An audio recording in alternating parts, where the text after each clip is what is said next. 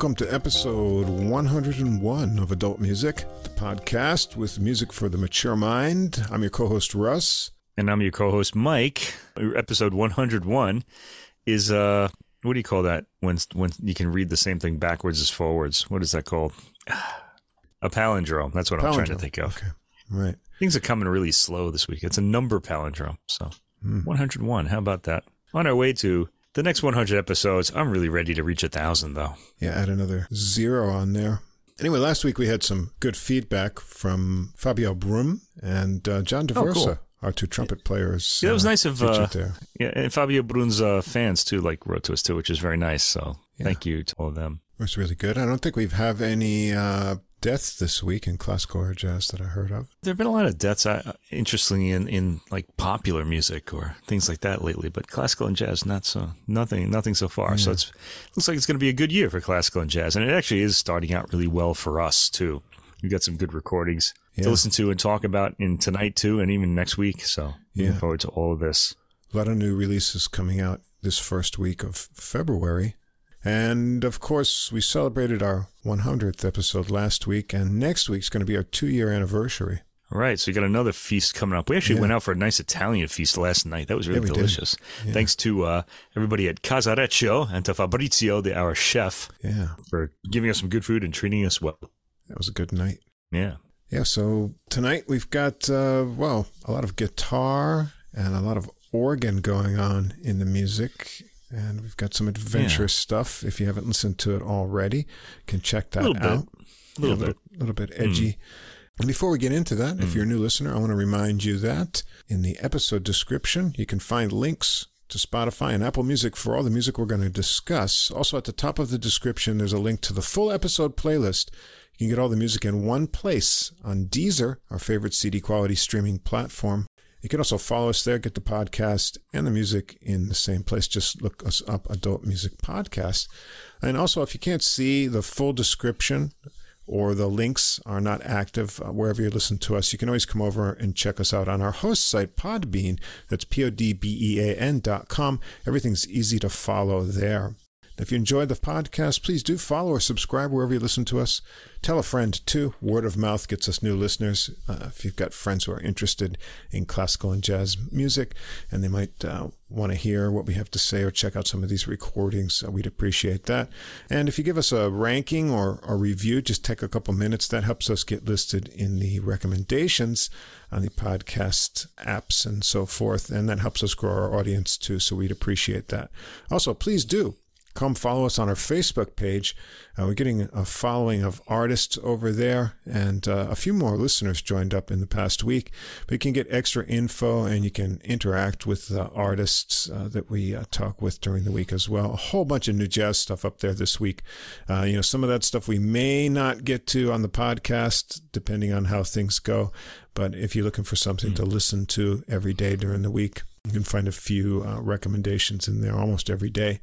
And you can leave a message or comment there as well on Facebook. Or if you want to get in touch directly, you can uh, shoot us an email. We'd be happy to hear from you and be sure to reply. Our email address is adultmusicpodcast, all one word, at gmail.com. And we're also trying to expand audiences with other podcasts, like minded listeners sharing. We've got a few recommendations here. Something came from Baltimore from Tom Gauker. He does interviews with jazz, blues, and R&B famous artists and celebrities, and it's not really about Baltimore. That's just where he's based. Mm-hmm. He's always got some interesting interviews going on. Also, famous interviews in Neon Jazz. That's from Joe Dimino. He interviews artists, musicians, and writers.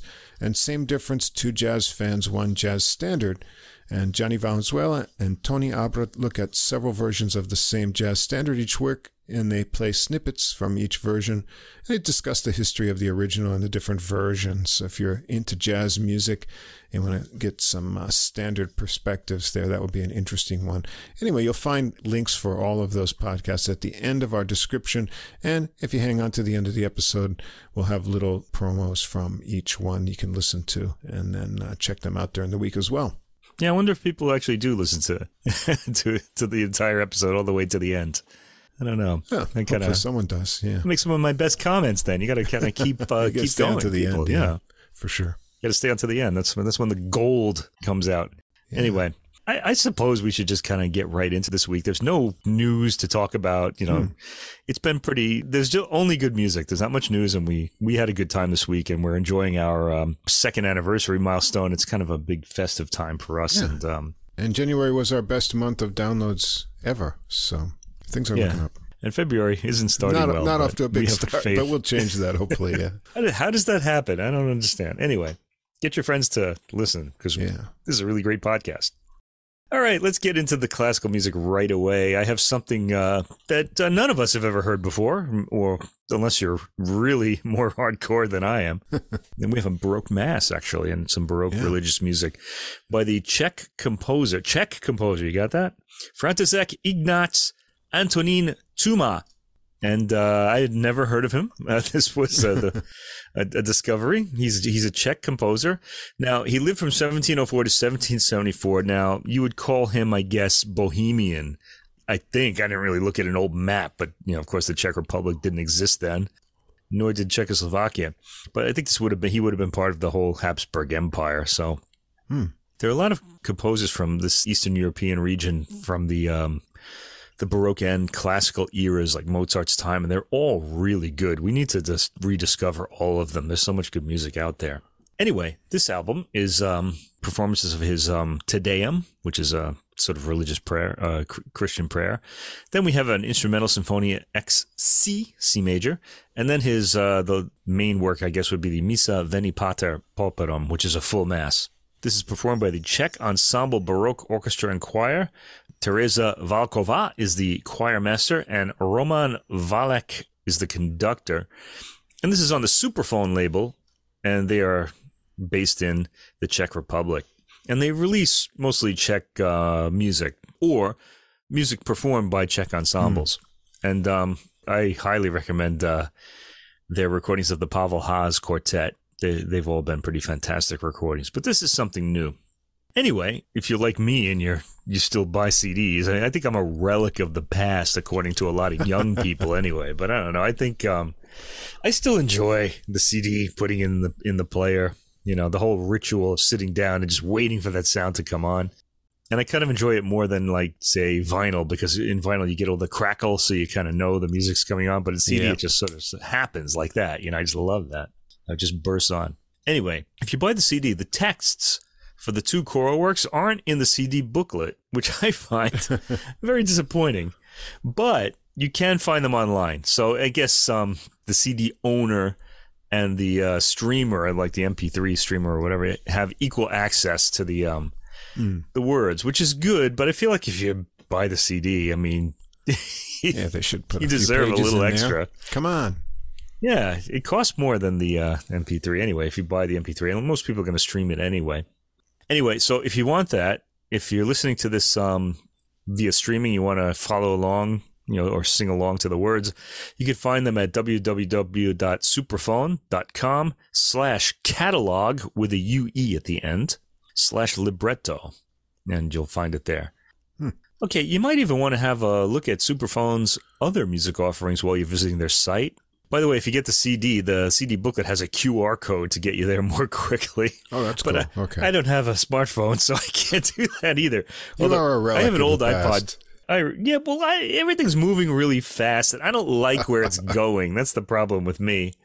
But anyway, I do have a I have an old iPod Touch, and I do have a um an app that'll allow me to scan these um, QR codes. But this drives me crazy. I just want the world to stop for a while so I can relax. And anyway, but not the music, just uh, the technology because it's getting a, it's annoying. Let me just say it that way. It's annoying, and people are tracking me. anyway, that's my feeling on the matter. If people actually do kind of like follow me and like where I search, I think 90% or maybe even up to 95% of my uh, thoughts and searches are about music. So I think that'll bore a lot of people very quickly.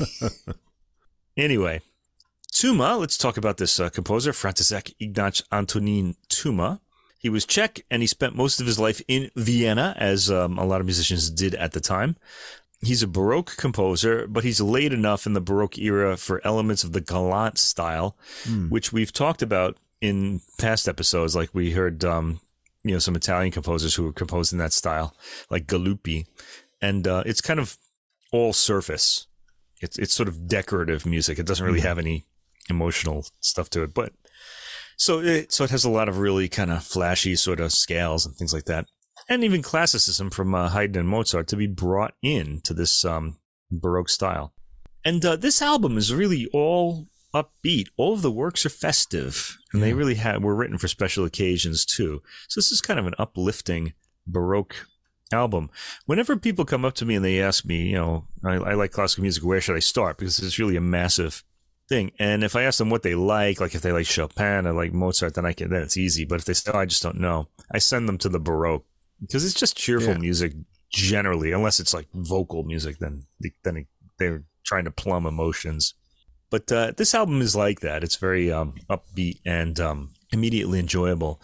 Tracks one through six on this album are the uh, Te Deum, written in 1745. It's the latest work on this album and is written while Tuma was Kapellmeister of the newly set up ensemble of Empress Dowager Elizabeth Christine, the widow of Charles VI.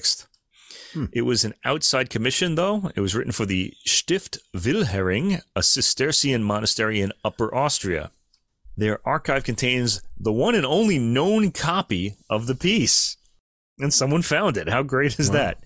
The Stift Wilhering, you know, we're like really lucky to have this, really. Only you know, one, you know, yeah. forget about the recording, just even have the piece. The Stift Wilhering possessed an immense music archive boasting highly valuable items built up between 1734 and 1750 by its music loving abbot, Johann Baptist Hinterherzl, who would have been a great co host for the Adult Music Podcast were he alive today. I'd really like to hear his opinions on some of the music that we listen to, at least from that era. I'm sure he'd love it all. This um, so we have six tracks, and we start with the Te Deum. This is really just one long prayer, and it's just separated into six tracks here. This starts with these uh, booming, old style timpani hits, which outline the rhythm of the vocal line. It's a lovely movement. Mm. I shouldn't really call it a movement. The entire, well, although he does kind of separate this into six different sections, um, with chordal harmonies in the vocals separated by short melismatic sections, sung by soprano Romana Kruzikova and alto Monika Jagerova and tenor Jakub Kubin. The recording favors the high end and can really take your head off if it's played too loud. It's a quiet recording though, with sound levels kept low, except for those high ends. When you turn it up, you're really vulnerable to that, um, you know, high uh, frequency knife coming at your head from the tweeters in your speakers. Uh, the recording is fairly dry. Now, this is something, this is part of the Supraphon Records aesthetic, I think. All of their recordings are dry. They just don't like that gloss of the room resonance. Uh, they they favor this sound. It's not a bad thing if you like detail. I think it just it's just not a sumptuous sound, but it's their sound. They they, they all sound like this. All the Pavel Haas quartet albums sound like this. I don't really have a problem with those because I like the performances a lot, but I generally like a glossier sound. Mm. Okay, so j- you've been warned. If you don't like uh, more matte finishes on your sounds, you, you might want to. Although this is the only chance you're ever going to get to hear this work, really. So you're going to have to go here. Anyway, we go on to the second track, Te Gloriosus, continuing the prayer. Uh, features two solo voices singing in something close to canon, um, the higher voice starting the same line shortly after the lower.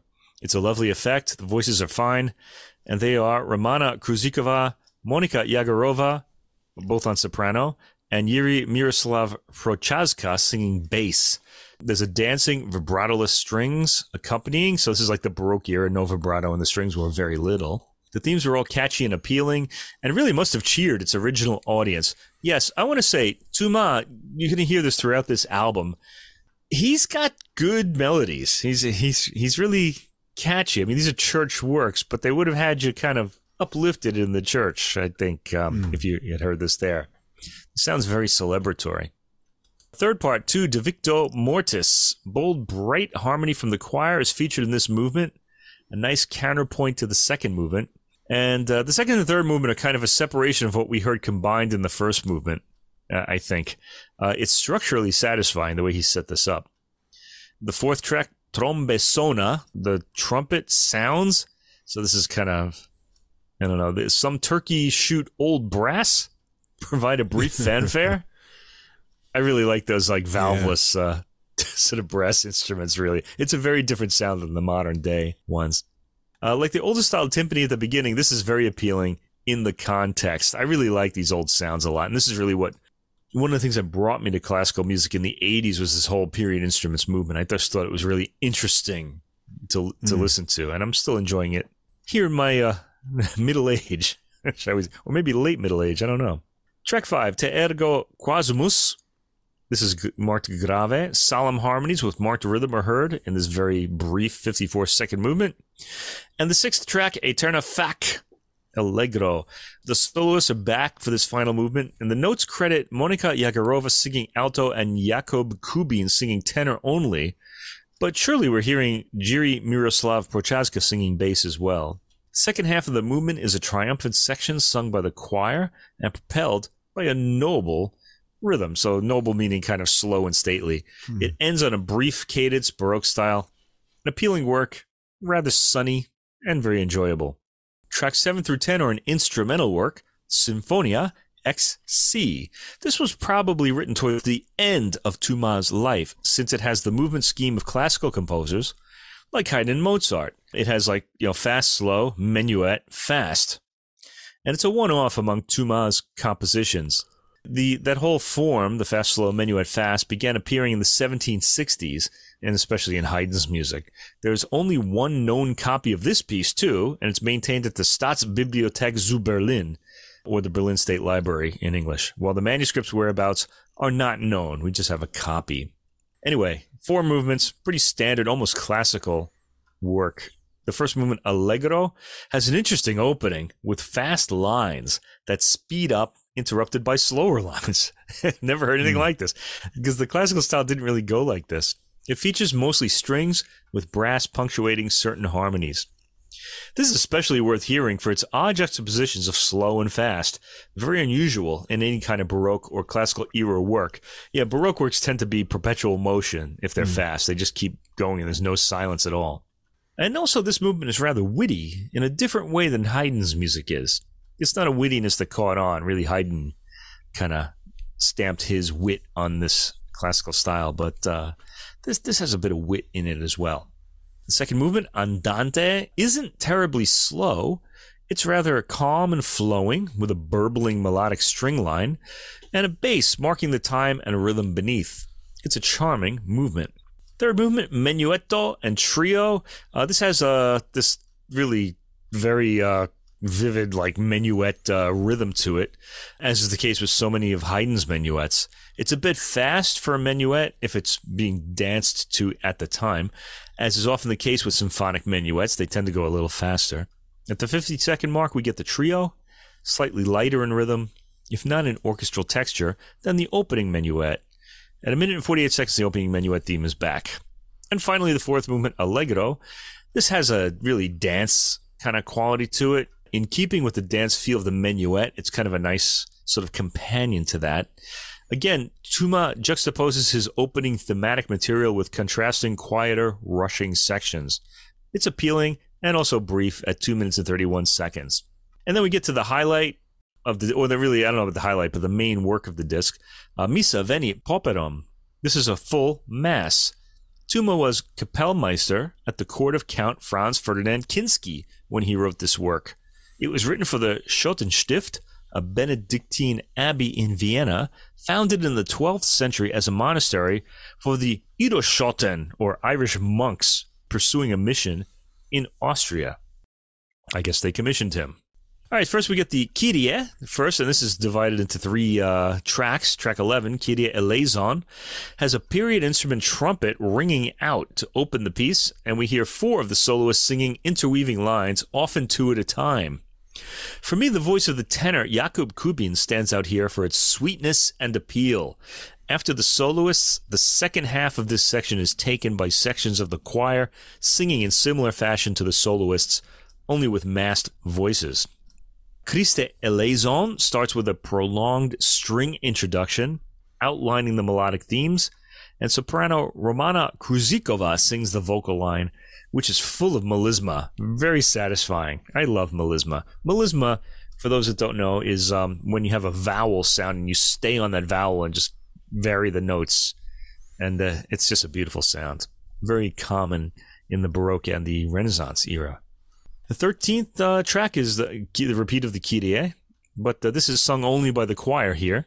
The harmonies enter massed and are accompanied by an organ, so it's not a musical repeat, it's just a, a repeat of the words.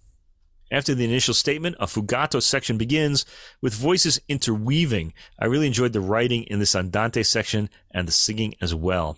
Okay, we get to some of the longer sections of the Mass now. First, the Gloria, Gloria in Excelsis Deo, track 14. It starts with loud massed harmonies. The choir's lines are punctuated by brass chords. We move to track 15, Laudamus Te. Um, this has a more flowing string introduction, playing florid melodies.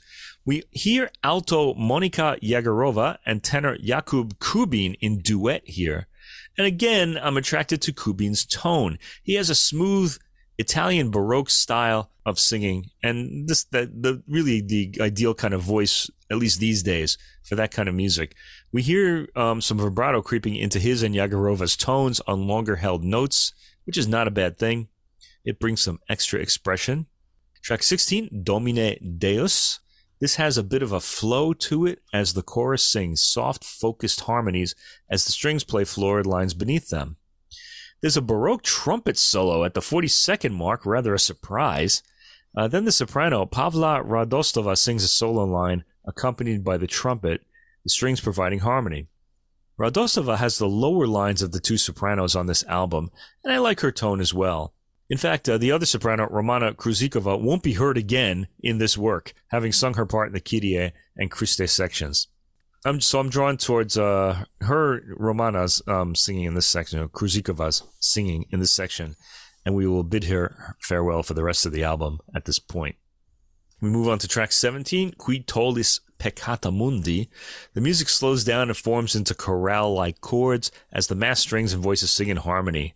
At a minute and eight seconds, there's a low brass instrument, which I think is a kind of trombone, uh, that gets a brief solo before the bass, Jiri Miroslav Prochazka and tenor Jakub Kubin sing in duet. Track 18, Qui sedes ad dexteram patris. Uh, the tempo picks up as the chorus sings short lines followed by the various soloists. We hear all of them in various duet combinations in this movement. The ear is always surprised by the changing timbres in this work, and really on this album, it's a very inventive. I guess mm-hmm. Tuma is very inventive with his orchestration. There's a sort of fugato that starts around the minute and 45 seconds in the chorus. Now, fugato is like a fugue where you have individual voices coming in at separate times, but it doesn't continue strictly like a fugue. So, fugato. Track 19, we have a new prayer. The Credo, the longest prayer in the Mass, but it's sort of um, sort of compacted here a little bit. In track 19, the choir has the entire movement. It starts with a bass introduction, after which the chorus comes in and sings the credo text festively. Track 20 picks up at the words et incarnatus est. Uh, he was uh, he became flesh. The low brass solos in harmony start this out, and I love the period brass sound they produce in harmony. Alto Monika Jagerova and uh, tenor Jakub Kubin a duet afterwards, both with appealing voices. The brass contrasts heavily with the sound they produce, that these two soloists produce, much lower and uh, brassier, I guess you could say, in timbre. There's a fugato style entry for the sections of the chorus afterwards, sung solemnly. This is the crucifixious part where Christ's crucifixion is recounted, so we have some solemn singing. Track 21 et resurrexit, and he was he rose from the dead. As you can imagine, uh, we get bright, lively brass here and dancing string lines because this is the happiness of the uh, the saving of us all. The choir's lines are uniform in harmony, as in a chorale. Soprano Pavla Radostova, alto Monika Jagerova sing in duet, after which tenor Jakub Kubin and bass Jiri Miroslav Prochazka duet briefly. I particularly enjoyed the slowing effect at the end of Prochazka's line at a minute and 20 seconds. The chords come in for a prolonged amen after this, lines intertwining and punctuated by brass fanfares and timpani hits.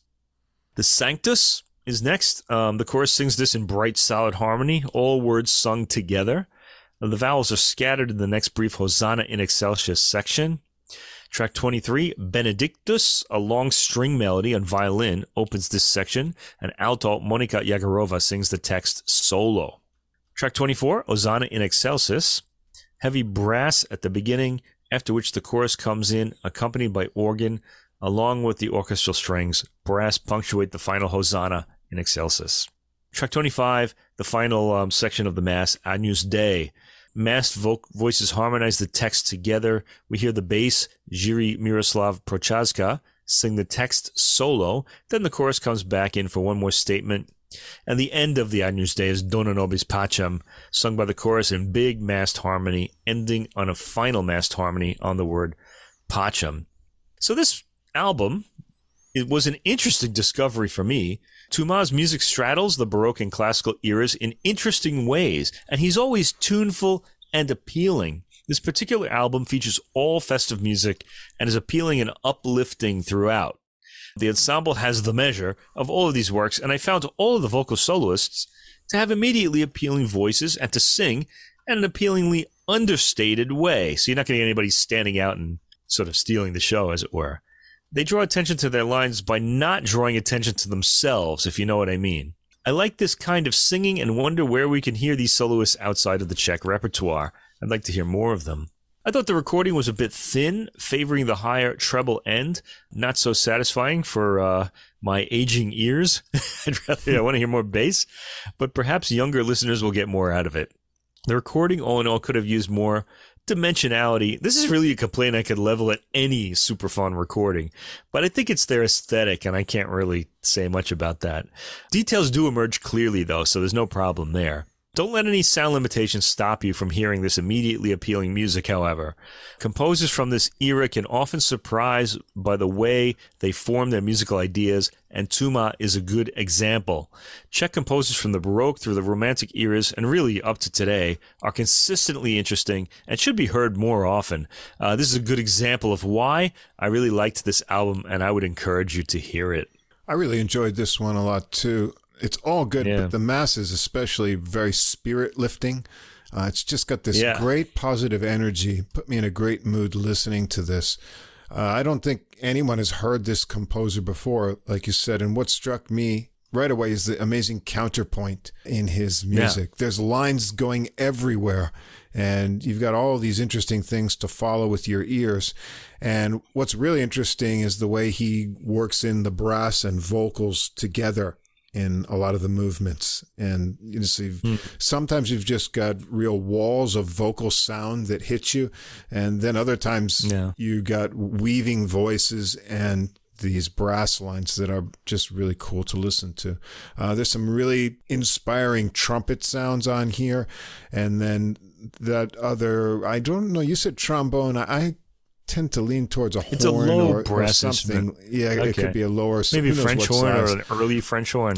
Yeah, yeah you hear it in uh, that track 17, movement yeah. 7, and you think, wow, that's really cool. And then in 20, there's two of them that come back in and get oh, you know doubled notice. up and i thought oh that's really cool uh, and it builds on yeah. itself uh, very energetic performances too i didn't notice the flaws of the recording so much, but I was listening to it on my uh, smaller system and I was just sort of taken into the mm. high energy performance. It really conveyed a sense of joy and excitement. Yeah, I don't think there were, I could call the recordings what I, what I didn't like about the recording, it's flaws. I think they're really mm. going for this sound and I'm just mm. not a, I just like fuller sound. So right. I'm just kind of, you know, talking about my own personal taste there. Okay. But so, but just so listeners know, that's um, if if anybody's attuned to what I, I, I think if you've listened to all 100 episodes, you might be attuned to what I like by now, and you can figure out if whether you like the same thing or not. I remember when I was reading uh, Gramophone magazine, there were certain um, critics who, you know, they would have certain opinions about music, and I could almost predict what they were going to be, and right. uh, they would always like disagree with me, you know? And um, in a way, it was a good thing because you're like, oh, this guy doesn't like this. That means I'll like it. you know? you get that sort of thing. That happens. Uh, yeah. But I think that's good. If you, as long as you're consistent in your taste, listeners will know kind of how to judge what you're saying, you know, because you, you can't really make objective statements about music. It's really a very personal thing. Anyway, speaking of um, subjective statements, this next record of Arvo Pärt, uh, the most performed uh, living composer of last year. A recording of his uh, Stabat Mater and other pretty famous works. I thought I'd listen to this and we'd enjoy this as much as the Renaud Capuçon recording we heard last year. And we have the Stabat Mater at the end. But this was a very unusual recording. First of all, the uh, singers on it are Alexandra Kurzak on soprano, Andreas Scholl on countertenor, and Roberto Alagna, tenor. Now, if you're as old as I am, you remember that a lot of these um, singers were popular 10 to 20 years ago. And they, they so they're kind of towards um they're, they're they're in middle age now, which for a singer is getting a you know it's it's usually the time where you'd start sing, if you're in your 40s you start singing Wagner I think at that time you'd blow out your voice and then you'd end your career. Once you're in your 50s, yeah, you're just going to sing like lighter stuff. Uh, one of the issues we had with say someone like Pavarotti is he kept singing way past you know these operatic things way past uh, the time when he should have and his voice actually broke in certain performances which is really sad because he was yeah. such a great singer.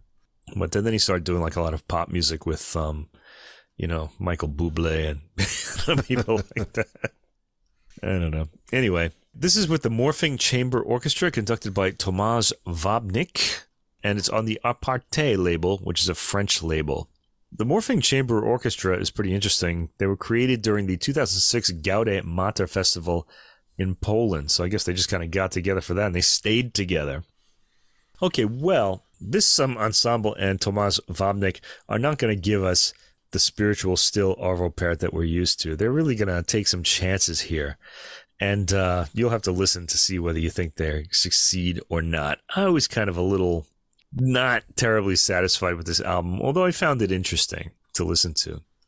Now, the first work, track one, is Fratres. And um, if you're not familiar with this work, you should go right now to hear an ECM recording of it played by Gidon Kremer on violin and Keith Jarrett on piano, which is the best ever and probably will remain the best ever recording of this work ever made.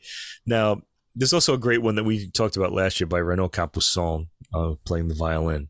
This piece was written in 1977, and it was written without fixed instrumentation. There are like loads, more than 20, I think, um, arrangements of it for different instruments, including a really beautiful one for eight cellos, which you can hear on that same ECM album I just recommended. And uh, this particular version that we're going to hear now uh, for string orchestra was arranged in 1983.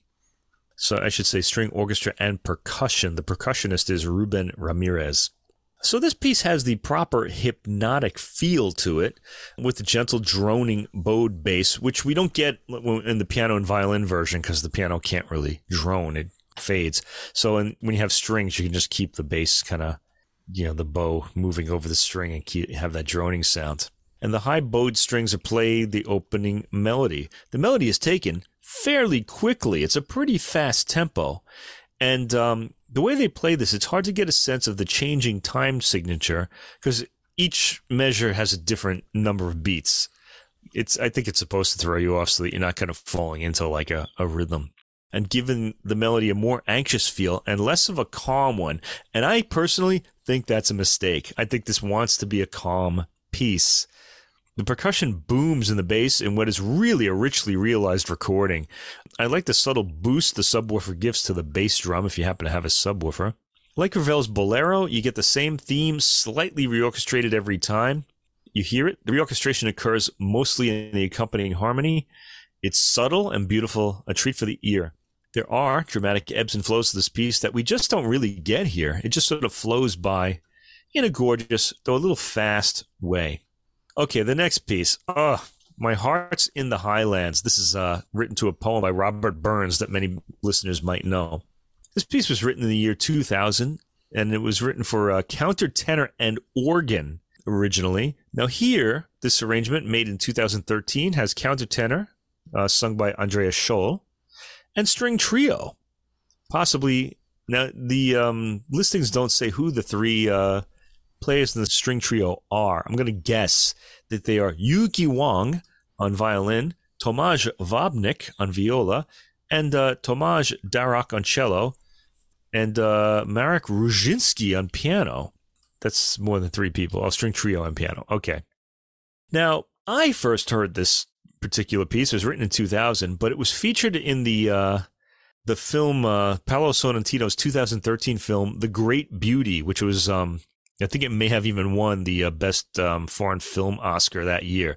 And it's a really beautiful film. If you haven't seen it, you should. That particular version was for soprano and organ, and that's the only version I've ever heard of this for soprano and organ that's been recorded. It's usually recorded for the um, countertenor and organ, but it became famous in that style after 13 years of re- being relatively unknown, although it's been re- recorded in its original version before. Now, after that movie, it's being recorded fairly often, and this is the first time I've ever heard this piece in this arrangement. And I got to tell you, I prefer the otherworldly organ version. Although here the otherworldliness is provided by the countertenor Andreas Scholl's vocal. He's got a very unusual voice, as um, fans from maybe 20 years ago might remember. And we haven't really heard him on, on record so much lately. He still sounds very good, I have to say. Uh, the string trio winds up making the piece feel rooted to earth as opposed to floating in space, which the organ does. And I feel like the string trio just because of its earthy quality, removes something magical that the organ version had of just placing notes in space. Whereas here they're kind of phrased um, by the uh, string players. It just sounds too warm, and it shouldn't, in my opinion. The warmth makes it earthbound and takes away its magic. It's like this arrangement has reversed the warm, odd juxtaposition between organ and countertenor. So we're getting the oddness from the countertenor here and the warmth from the string trio, when it really should be the opposite or at least it is in the other mm. arrangement. But the, I think this is intentional. I really think that um, the ensemble and the music director want to um, present us with something different, and so mm. this is a pretty interesting experiment, I have to say. Uh, the focus here is all on Scholl's very unique countertenor timbre, which isn't warm at all. It's it's and purposely so. It's worth a listen, but if you don't know this piece, seek out a recording for either soprano or countertenor and organ. I just wasn't satisfied by this arrangement, though the performance is very fine. The uh, third track, Vater unser, Our Father. This is the uh, Christian prayer. Um, this was written in 2005 for countertenor or boy soprano or children's choir and piano. Here in 2013, we get an arrangement for countertenor, again, Andreas Scholl, and string orchestra. Now, this is a piece I'm not familiar with in its original arrangement, so I'm hearing this fresh here. The full string orchestra is heard with light strings. It's got a bit of warmth acceptable here. Uh, Scholl's voice really never changes in timbre. He's always got that unique kind of ice cold tone that draws the ear, and he has beautiful phrasing. My issue here is that the arrangement, coupled with the same soloist, makes this seem of a piece with the previous My Heart's in the Highlands, and I would guess that's on purpose. It sounds richer than that work with the full string orchestra, and it's also a piece I'd like to get to know better. I did like the piece. Track four, Spiegel im Spiegel, is a very famous piece for originally for violin and piano, and it could also be for viola or cello and piano. Uh, here we're getting the viola, played perhaps by Tomasz Wabnik. He's the director of the ensemble, so I'm guessing it's him. And the piano, Marek Ruzinski. So this is pretty traditional. It's in its original guise. It's a simple piece, very satisfying, very hypnotic too. And you're probably familiar with it from movies. The tempo is beautifully judged to be slow so that the viola's dark hues can be savored. This is a really good performance of this piece. Track 5, Es sang vor langen Jahren, which kind of translates to something like long years ago or a long time ago. It was many years ago or something like that. 1984. And this is for countertenor, Andreas Scholl again, violin, who I'm guessing is uh, Yuki Wang, because he's the concertmaster, and viola, Tomasz Wabnik, the director of the ensemble. I'm guessing there, because the booklet doesn't mention, doesn't list who the uh, solo chamber players are. There's an interesting opening to this, um, with the strings playing a quick tremolo figure. Then Scholl enters solo to sing his line, which has a waltzing feel to it. Um, this is a poem about a nightingale's song, reminding the vocalist of the loss of a lover. There are instrumental interludes between certain verses. The first is after the third verse, and they're lovely in the typical Arvo Pärt way, uh, sounding spare and contrapuntal. The overall tempo is slow and satisfying, giving enough time for the emotion of the words to register. Scholl has such a pure, emotionless voice that it's the words and not the tone that register. Well, the tone registers, but not the emotion, let's say. After the last verse, we get another instrumental section, this time with a straight Siciliano rhythm that brings us to the end of the piece. Uh, this one sounded like it was, uh, it seemed like it ended quickly. Mm-hmm. Track six, Ein Wallfahrtslied. Uh, this is 1984 uh, for tenor or baritone and string quartet. Now, in this 2021 arrangement, we hear countertenor and string orchestra. The countertenor, of course, is Andreas Scholl again. He's pretty much the soloist on all of these up until the uh, last work. The text for this is taken from Psalm 121, and the orchestral strings opening features sustained notes with gentle waves of mid range strings rocking back and forth. The waves go into the very high range of the violins and are feather lightly bowed and very quiet and gentle. The vocal starts at 2 minutes and 11 seconds, so pretty late into the piece.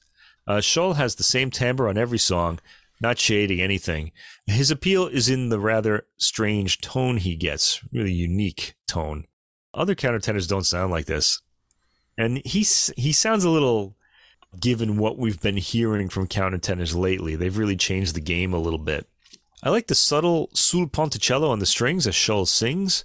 A descending instrumental line follows the sixth verse, after which the voice resumes in a higher range with the reassurance that the uh, Lord will watch over your life both now and evermore. Beautiful lyrics, really. This is practically declaimed in a high vocal range. The final three plus minutes of the piece are dedicated to string lines only. We hear that descending line again. There's an occasional plucked bass note that resonates quietly but beautifully. Again, excellent recording, capturing the quality of the string tone as well as Scholl's voice. The strings drop out one by one until we're left with a single string playing a single note at the end, which stops. Very beautiful. Track seven, Summa. So this is a little bit of a palate cleanser. It's for string orchestra only. There are no vocals here. This piece was written in uh, 1977 for a cappella voices, if you can believe mm. it. Um, this string orchestra version was written in uh, 1991. I've never heard the a cappella voices version of this. Summa was written when Pärt was living in Soviet era Tallinn in Estonia, his home country. The atheist cultural politics of the time had the composer writing his religiously motivated message in code. So summa is a Latin term for a summary of all knowledge, and this piece is based on the text of the Latin credo. Pärt says he used his highly formalized compositional system at its strictest here. The seemingly simple piece is full of symbolic meaning and musical complexity. Yeah, at the time it couldn't be about a religious um, subject, but he made it about that by sort of disguising it in code, which I find very interesting. So in the performance here, an instrumental palette cleanser, the cleanness and purity of the string lines on this track are always wonderful as they are here. The ensemble beautifully inflects their brief lines, getting the Pärt sound perfectly here. It's not in every track. Excellent bass sound on the low end. This really is an excellent recording. So let me um, credit the uh, people who made it. Little Tribeca made the recording. Artistic directors and sound engineers were Nicolas Bartholomée and Hugo Scremen, and they were assisted by Kristaps Andris Austers. The editing, mixing, and mastering was by Emily Ruby. Okay, so now we get to the title track and the longest piece on the album. And boy, this was uh, this really brought up a lot of ideas for me. First of all, it's for three voices and string trio originally, and uh, our director Tomasz Wabnik made this um, adaptation for the string orchestra in 2021. The original piece was written in 1985. So we're going to hear countertenor Andreas Scholl, soprano Alexandra Kurzak, and tenor Roberto Alagna, a string orchestra, and then Christian Erni is the conductor here. This is the first recording that Alexandra Kurzak and Roberto Alagna have made in this repertoire, so they usually sing romantic opera. The three vocal approaches and timbres are in high contrast. Oh boy, I can't emphasize that enough. These voices don't blend at all. And this is also intentional, according to the uh, director. It starts with high heavenly strings that slowly and gently descend to earth, like a blessing from the heavens. It's a nice opening gesture. The soprano comes in at around the 2 minute and 20 second mark with a very high note, while the tenor has a theme in the middle range and the countertenor falls in between. The sound these three make together is very odd.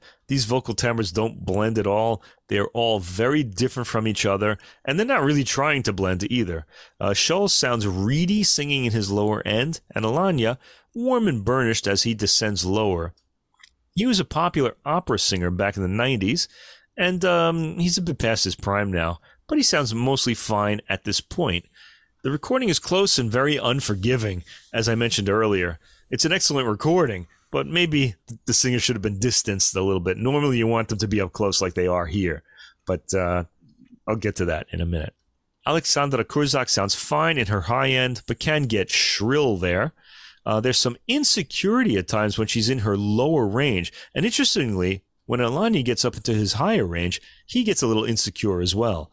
They both actually sound wounded in the, their tone as they sing, as I guess um, Mary, the mother of Jesus, mm-hmm. was wounded seeing her son die on the cross. I'm wondering if that's a uh, an interpretational um, sort of effect. I have to say, in a world where singers are chosen for their compatibility to each other's individual timbre, this is a bold choice of sound world for a performance of this piece. It certainly makes one sit up and take notice. The individual lines are all thrown into high relief against each other. As the work goes on, the soprano and tenor engage in a more operatic style.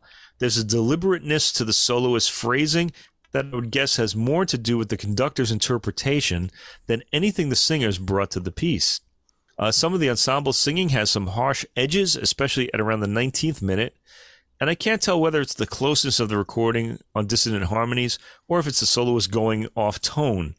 In the end, the vocal choices are an interesting experiment, but I'd really prefer what has become a more traditional approach to this piece, without operatic uh, sort of vibrato and big voices, but something a little more sort of vibrato less and sort of light, let's say. Uh, one thing about this performance that let me down is that with the contrasting voices, the orchestra part winds up sounding earthbound. It doesn't lift the vocals to a higher plane. So I was a little dissatisfied, I think, by this um, performance of the Stabat Mater, although eh, it's a pretty interesting uh, experiment. I want to say that. As with so many albums of Pärt's music, uh, this is a highly meditative album. Uh, I would have liked more variety in the sound. There are strings on every track, Andreas Scholl sings on all of the vocal tracks, always solo except for the Stabat Mater, and his voice may take some adjusting too. Uh, we now hear countertenors with more emotional inflection in their singing, but Scholl was famous for just this tone that we're hearing here back in the day, and we hear he he's still like that. The album as a whole attempts a different sound and approach to Pärt's very stationary spiritual music, and as a result, it comes off, like I said, more earthbound. It's certainly listenable and even intriguing, but I'd prefer it the way we generally hear it. I feel this album, though its experimentation with vocal timbres, tempos, and arrangements, removes a lot of the magic from Pärt's music.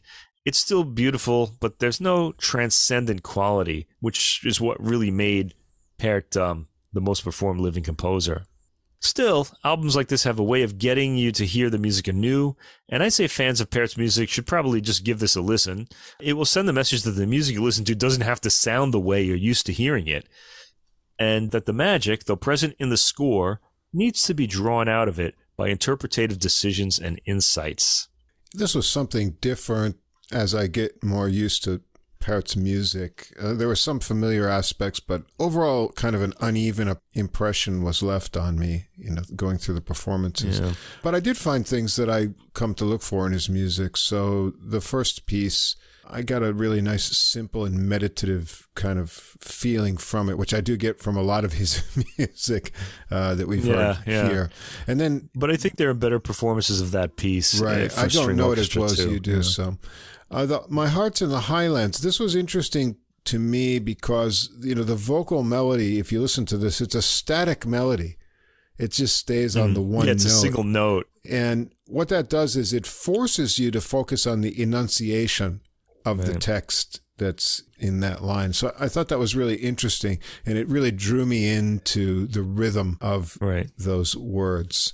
Uh, also, let's see. The third piece is rather static as well, but has a little bit more uh, movement with the Lord's Prayer there. Uh, so it sort of right. naturally kind of builds on that feeling.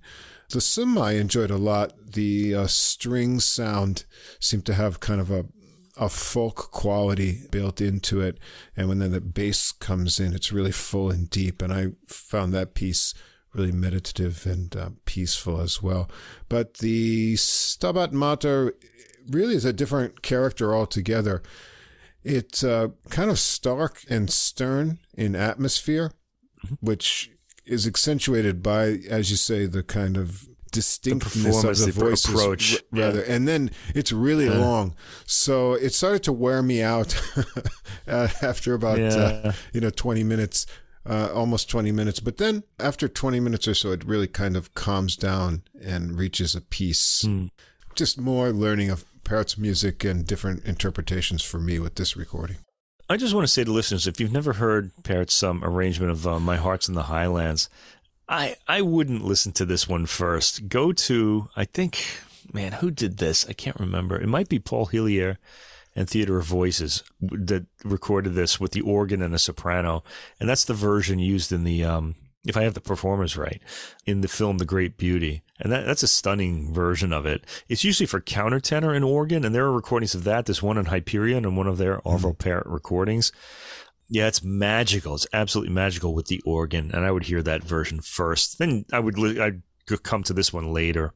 I, I think it's just too good a piece to you know yeah. to have a, to hear this one first and then think, ah, this is just okay. Anyway, yeah, I thought that was the piece that kind of let me down the okay. most on this album. Well, because of the performance, not because right. of um, you know, the piece. Anyway, my third um album for uh, this week is a rather uh, adventurous uh, guitar music album that I really enjoyed, let me add. I'll explain why. Now, we were talking about this yesterday, but Russ and I went out for our 100th episode uh, celebration, and yeah. we were talking about this album. And I was, I said to him, "Okay, I'm going to try to win you over to some of these pieces because I really liked this album. It's called Changes, contemporary guitar music by Cage, Carter, Dachau, Campbell, and Reich. okay. The guitarist is Arturo Tallini. He's Italian. And um, this is on the Naxos label. Okay, let me just start out by saying a contemporary composer. This this sort of thing drives me crazy. A contemporary composer is a person who's alive now, and two of these composers aren't alive now. John Cage and Elliott Carter died eh, some time ago, especially John Cage. Hmm. It should have been subtitled uh, half contemporary guitar music because only three of the works are by living composers. The other three are by dead composers. And none of them are younger than us. All the composers on this album are older than us. And that's, that means they're kind of getting up there in years. Anyway, the first piece we hear is one, I actually posted about this on Facebook, on our Facebook page. You can check that out. Steve Reich, who's a minimalist composer who uses a lot of percussion and uh, rhythm, especially in his music, like juxtaposed rhythms and sort of things like that. This piece is called Electric Counterpoint from 1987. If you're a classical music listener, you should absolutely own an album of this piece and uh, different trains. The, Electric Counterpoint on the Nonesuch label, Electric Counterpoint, the sol- where the soloist is Pat Metheny, and uh, different trains where the uh, Kronos Quartet are the uh, the string quartet playing the piece. That's a a classic album in in uh, contemporary classical music. So if you want to be credible, someone who likes this kind of music, you, you really need that album. That's one of the, along with the one I mentioned in the Pärt one with uh, Keith Jarrett and uh, Gidon Kremer playing the Arvo Pärt works. Okay, so this piece um, was originally conceived for Pat Metheny, who played on that album, and this is part of a series of uh, multi-tracked instrumental pieces by Reich uh, written for a soloist playing against multiple pre recorded parts. Now, this particular one has 11 guitar parts and two bass parts, and in a live performance, the soloist plays the 11th part with the tape. Presumably, in the studio, he's multi tracking his guitar, so this sounds like a lot of work. I really don't know how that works. Now, here, Arturo Tallini pays tribute to his late colleague Domenico Ascione, who passed away in 2017, by playing over Ascione's self-recorded tape of the pre-recorded electric counterpoint. So I think what this means is that Tallini is playing a like a live performance with all of the other guitars that he's playing over by Domenico Ascione, the tape that he used. It might not all be Ascione's playing, but it's the tape he made that he was going to solo with. I think that's what this means. Ascione's original version was reworked by Tallini for this album, and despite being on one track here, this is a three movement work uh, using the conventional classical structure fast, slow, fast. It really should have been divided into three tracks so that we could follow it more easily. The first movement uses a theme Reich says was derived from Central African horn music, introduced to the composer by ethnomusicologist Simha Arom. It builds in an eight voice canon with pulsing harmonies beneath. Don't try to follow the canon. This is moving so fast that it's really hard to to really even know that it's a canon. You really need to be told first. While the soloist highlights melodic patterns resulting from the counterpoint generated between the parts. And that's really cool. I, I thought this was really interesting. Uh, the tempo is halved in the second movement and changes key to introduce a new theme that builds on nine guitars in canon and again, the soloist brings out distinctive melodic patterns. Uh, Reich returns to the tempo and key of the first movement for the third movement, introducing a new pattern in triple time and enjoying the rhythmic combinations that this offers. Here, the melodies all operate at different speeds, dancing in hazy syncopations. So, what the soloist is doing here is he's hearing these massive guitars and all these different lines playing in canon, and he's pulling out melodies that are formed by the different layers. Mm. You hmm. know, the you know he's kind of like putting them together into his own sort of um, how he's hearing it. It's really interesting. I've actually heard this work many times, including the Pat Metheny version. Of course, I have a CD of this.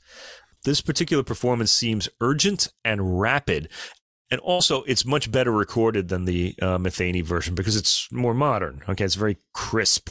Uh, Ascione's pre-recorded tape sounds really first rate. Uh, this is a clean, highly detailed recording, very needly. It's got like a needle pinpoint kind of quality in its attack with pinpoint picking as well. Whereas the Metheny version kind of has Pat Metheny's tone. I mean, he has this. He plays like himself. He can usually he's he's got he's got one of those sounds that you always know it's him, and he gets that kind of Metheny positivity and warmth when he plays. Uh, Tallini though is is playing in a different style here. At 2 minutes and 12 seconds, the material changes. We can hear the pre recorded material, which is where Tallini, more toward the center and seeming to shift from left to, left to right, picks out elements of the left channel themes and highlights them with his electric guitar. So I'm guessing that the pre recorded tape is all in the left channel on this album, making it easier to hear Tallini's um, offering. Although hearing all that detail in one channel only is a little uh, annoying. I, I, would have liked to have heard it. It makes it easier to follow, though, in the way that Tallini has put this um, together. Okay, uh, at 4 minutes and 33 seconds, sorry, the opening rhythm returns with Tallini still pulling material out of the pre recorded material. At 6 minutes and 52 seconds, the first movement tape fades out, and we get the halftime, you know, you played at half the speed, second movement, starting at 6 minutes and 55 seconds. This has a more chimey quality to it, which, by the way, the Metheny version does not. With the pre recorded tape in the left channel and Tallini across the spectrum again. Notice how he's uh, united different lines heard in the left channel.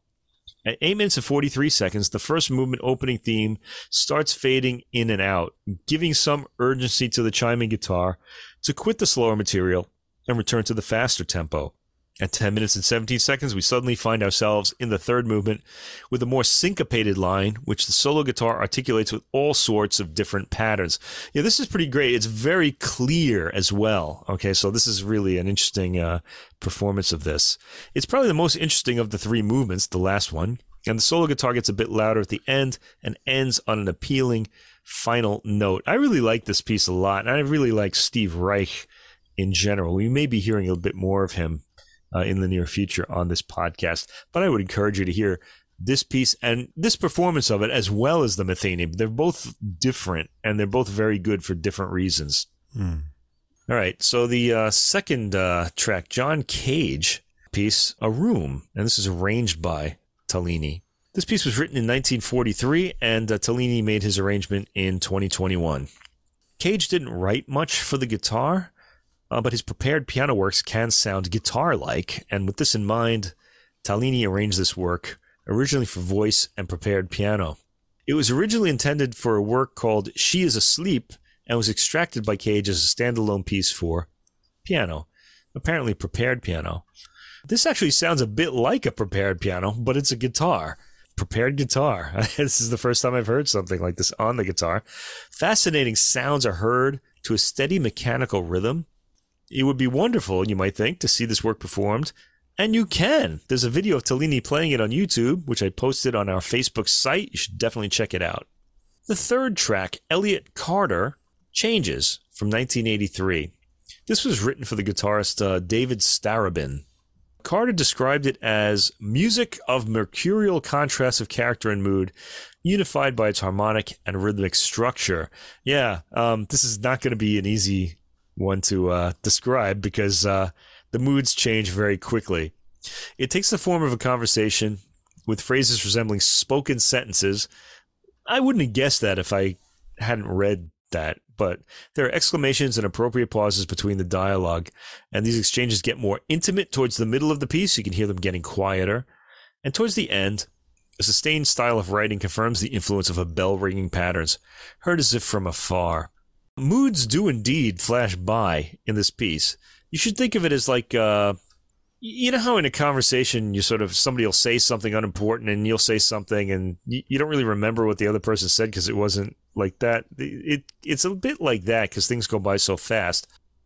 If you're like us, um, living in Japan, you can think of it as like a Japanese haiku, where the poet utters an image, and if you're not paying attention, you miss it. It just goes by. It kind of happens mm. to the hmm. music here. The conversational element of the piece sounds hard to put across, with its sudden changes of dynamic level, tone, and overall mood, but Tallini puts them all across, and it's a pretty remarkable performance. This is not really an immediately appealing work, but I think it's one that can grow on you. It's pretty interesting and inventive. Some conversational elements start repeating toward the middle of the piece, giving it a structural cohesion, but the articulations always change. Both guitarist and listener have to be on their toes to catch the detail in this seven and a half minute piece.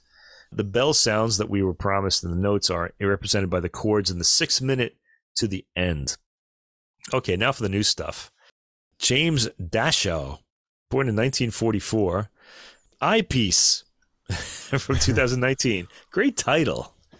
I really enjoyed that. Now, Dashow is also from the United States. He's from Chicago. And he unites electronic and acoustic elements, combining live performance with computer music and using audio perspective as part of the composition process. So I'm reading from the notes now. Uh, this was written for Arturo Tallini. So he's the uh, our performer is the dedicatee. Dashow describes it as a musical satire for guitar, octophonic electronic sounds, video, and some electronic gadgets. Uh, the video and electronic gadget elements are not included on this recording. The thoughts, in quotation marks, of the acoustic guitar are the starting point. The composer places these thoughts in a number of wider perspectives, with watery textures suggesting the guitar is being fed through a series of increasingly outlandish processes in a factory. This kind of put me this kind of put okay. me in the mood of if you know that Jacques Tati movie Mon Oncle, you know, if you haven't seen that, you should check that one out too. It's really fun. It's from the 50s. Uh, soon it is uh, less a solo instrument and more a part of uh, Dashow's sound world. Uh, gradually, the soloist regains control before retreating to the shadows at the end. Okay, so this has a very angular opening, and really you would think, ah, oh, this isn't going to be an interesting piece. But then you start hearing the electronic sounds, and they're pretty intriguing and rich sounding and very varied as well. And that's what really kept me going in this piece. Also, I had the subwoofer on, and there's some really deep resonant bass sounds on this that just come out and hit the solar plexus really well. The guitar sort of noodles around, and we hear a lot of these sounds. There's a cool moment at 55 seconds when the guitar and electronics come together for a monophonic line very briefly. Uh, blink and you'll miss it, but it's really cool. There are interesting timbres. At the two minute mark, we hear only very distant electronic sounds the guitar is echoing the electronic sounds at 2 minutes and 44 seconds, and I found this enjoyable and rather fascinating. All of the electronic sounds have dimension to them and pop surprisingly and unexpectedly out of the speakers. At 5 minutes and 3 seconds, we get electronic sounds sounding loudly and across the frequency range. By 5 minutes and 30 seconds, we hear ghostly, distant electronics. These gradually get louder and by now have taken over the piece. The guitar gets some patterns into the texture occasionally. A lot of the appeal of this piece is in the sound range and quality of the electronics. Now, that's not something I would normally say. I'm usually not a big fan of electronic music, but I did kind of, uh, I was kind of engaged by this. I do wonder whether this would have uh, have any appeal out of your average computer speaker, though. I had this on kind of a, a nicer sound system, and it just really resonated well. You're in for a feast of electronic sounds from the 5 minute and 30 second mark all the way into the 12th minute. And when we suddenly hear the guitar asserting itself again in the 12th minute with sharply strummed chords. Uh, he's back in the forefront from this point on, but the electronics remain to provide atmosphere. The last minute of the piece has the guitar plucking harmonic notes as the electronics provide spacey sounds. It sounds like the guitar ends by plucking strings where the tuning pegs are, so they sound very high and almost no sustain. Track 5, Arthur Kampela, born in 1960, Percussion Study 3 from 1997. This is the only non US composer on the album. This could have been a, a, mm. you know, a an album of um, American meaning United States composers, but we have an American composer from Brazil here. okay. American meaning from the Americas. He's in South America. Anyway, so he's Brazilian. He was born in Rio de Janeiro, and um, it's a very percussive culture, is it not? All sorts of percussive sounds are extracted from the guitar, with the guitarist also using a credit card and a bottleneck to extract unusual sounds. I, I pulled out the bottleneck sound pretty easily, but the yeah. credit card sound I wasn't so sure of. Uh, the actual tonal material is very angular and fragmented in this piece, but as in the previous piece, the percussive sounds are all fascinating, as the electronic sounds were in the previous piece. And here they're all provided by Tallini himself. I wish there were a video online for this piece, but I checked and couldn't find one. I would have liked to have, I think there's a visual element to watching the guitarist play this particular piece because he's making all these hmm. percussive mm. sounds, and I'd like to see how he's doing it. It sounds like a piece one would want to see as well as hear, as I said. It's hard to describe this piece. There's a lot of knocking on the wooden frame of the guitar, scraping of strings, maybe with the credit card, and picking muted strings for a percussive effect. At the seven minute mark, percussive vocal effects enter the picture, with, with the guitarist, I guess, is now kind of making sounds with his mouth. He's vocalizing. Um, a new effect is heard at about 8 minutes and 50 seconds as glissandos, played. This is probably the bottleneck, providing an odd kind of Hawaiian sort of effect on this. And the bottle is slid up and down the guitar's neck. Uh, the piece does a natural fade to the end with the vocalist hissing a decrescendo. The last piece by John Cage called Dream, arranged by Arturo Tallini, was written in 1948 and arranged in 2021. And it was originally a piano piece with no preparations, I think used to shadow choreography by Merce Cunningham. It starts out with a pretty arpeggiated pattern, gently played, and quite a change from the Kampela piece. It continues in this gentle, dreamy style for the duration of its 7 minutes and 40 seconds. There are no prepared instruments here. The arpeggiated figures make the guitar sound harp like, and in fact, I bet this would sound fantastic on a harp. It's very beautiful. It's a good work to just relax to or fall asleep to. It's very dreamy sounding.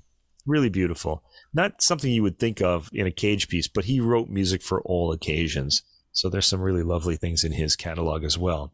Anyway, to sum up, this is a varied program of 20th century and contemporary guitar music.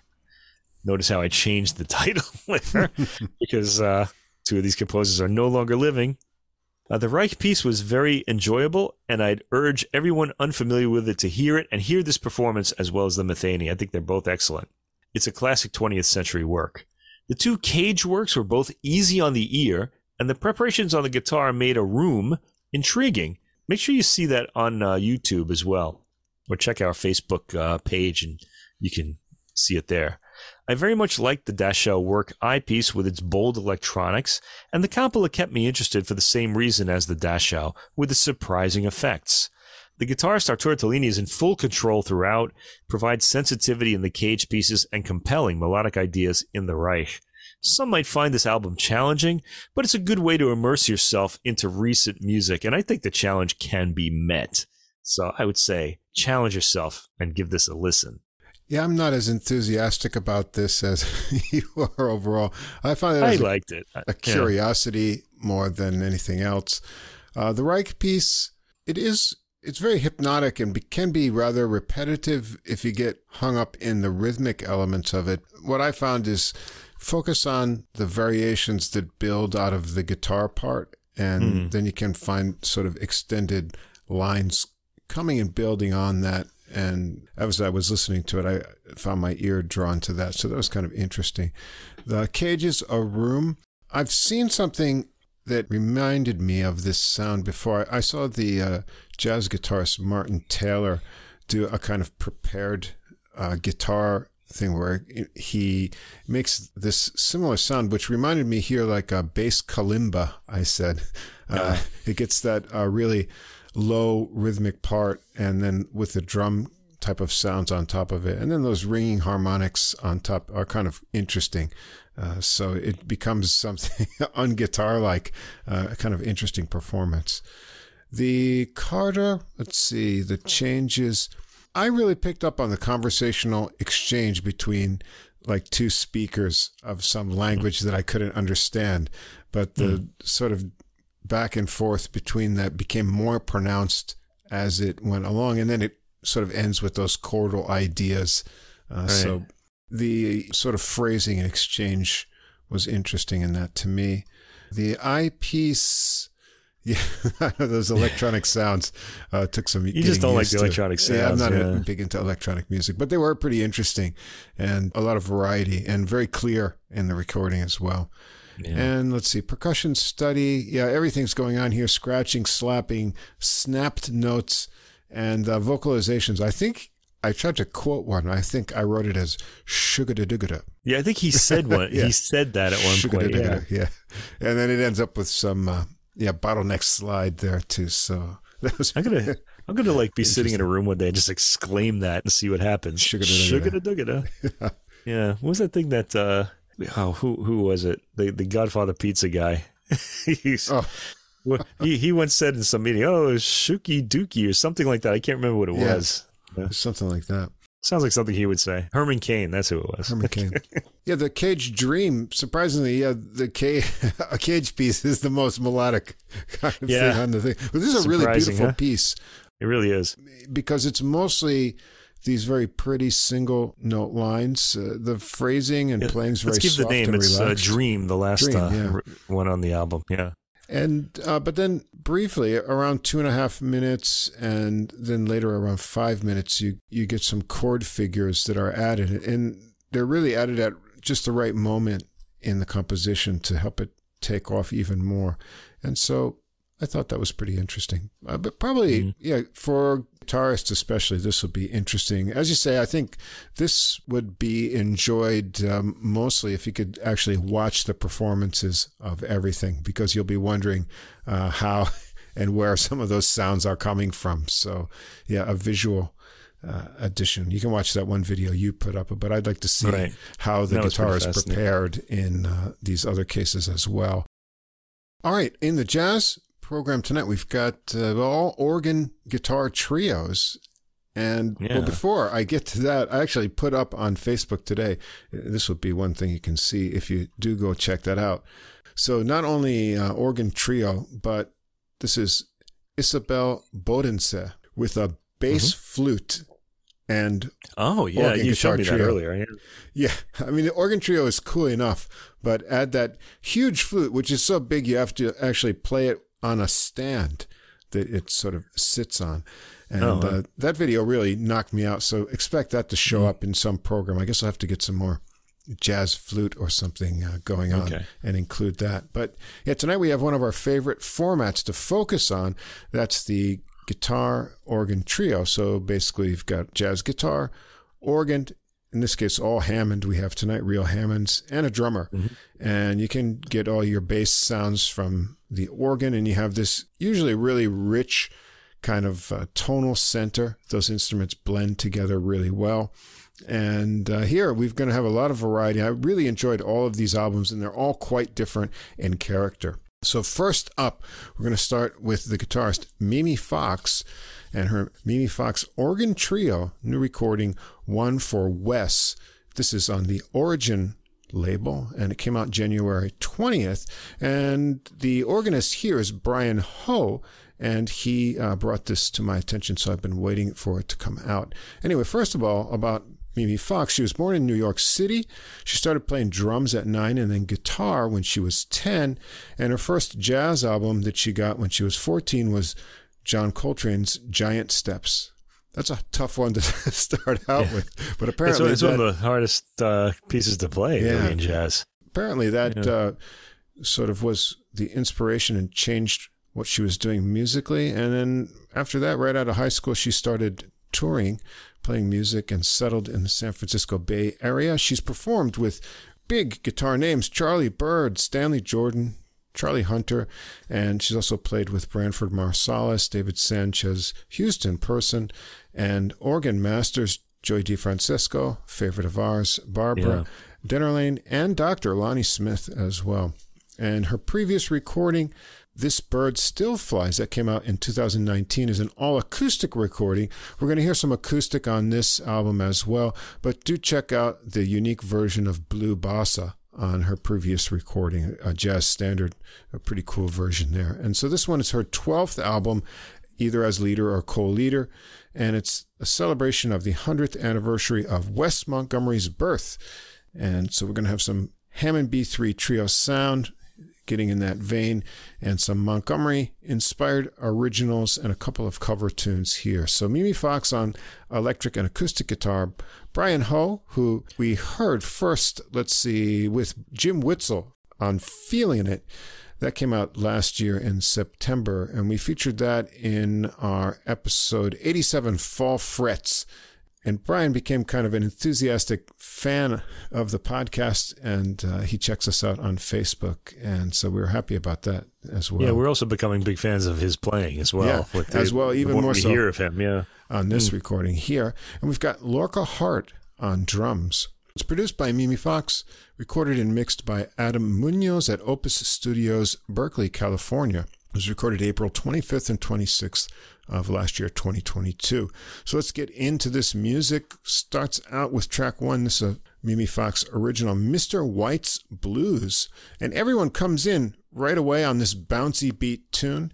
It's got a 24 bar melody with descending riffs that Fox and Ho work together Hart's bass drum on the two and four really give it that bounce, and it breaks up for some guitar licks in bars 17 to 20 on that melody, uh, and then finishes with more descending riffs, uh, and they go around that twice.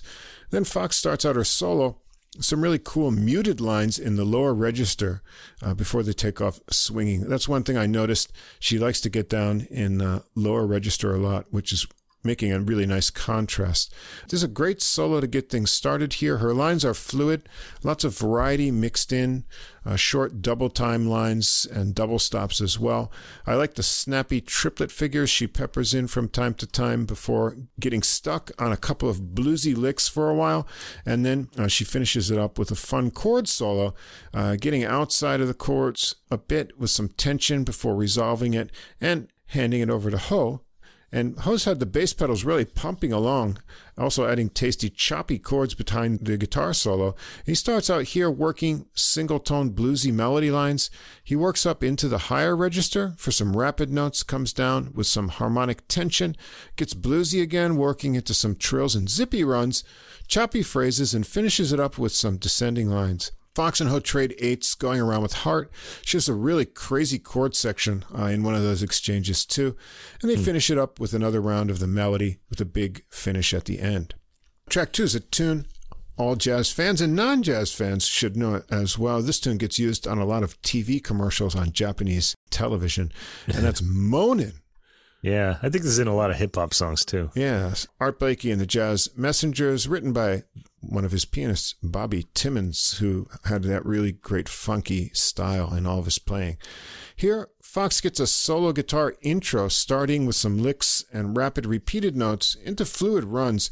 She plays around with the famous riff on the way, then slows down on an ascending line, and then sets the groove with a cool riff. Drums join in, and after a couple of organ hits, Ho takes over on the organ, and it sounds wonderfully dirtier than usual over mm. that really dark guitar riff.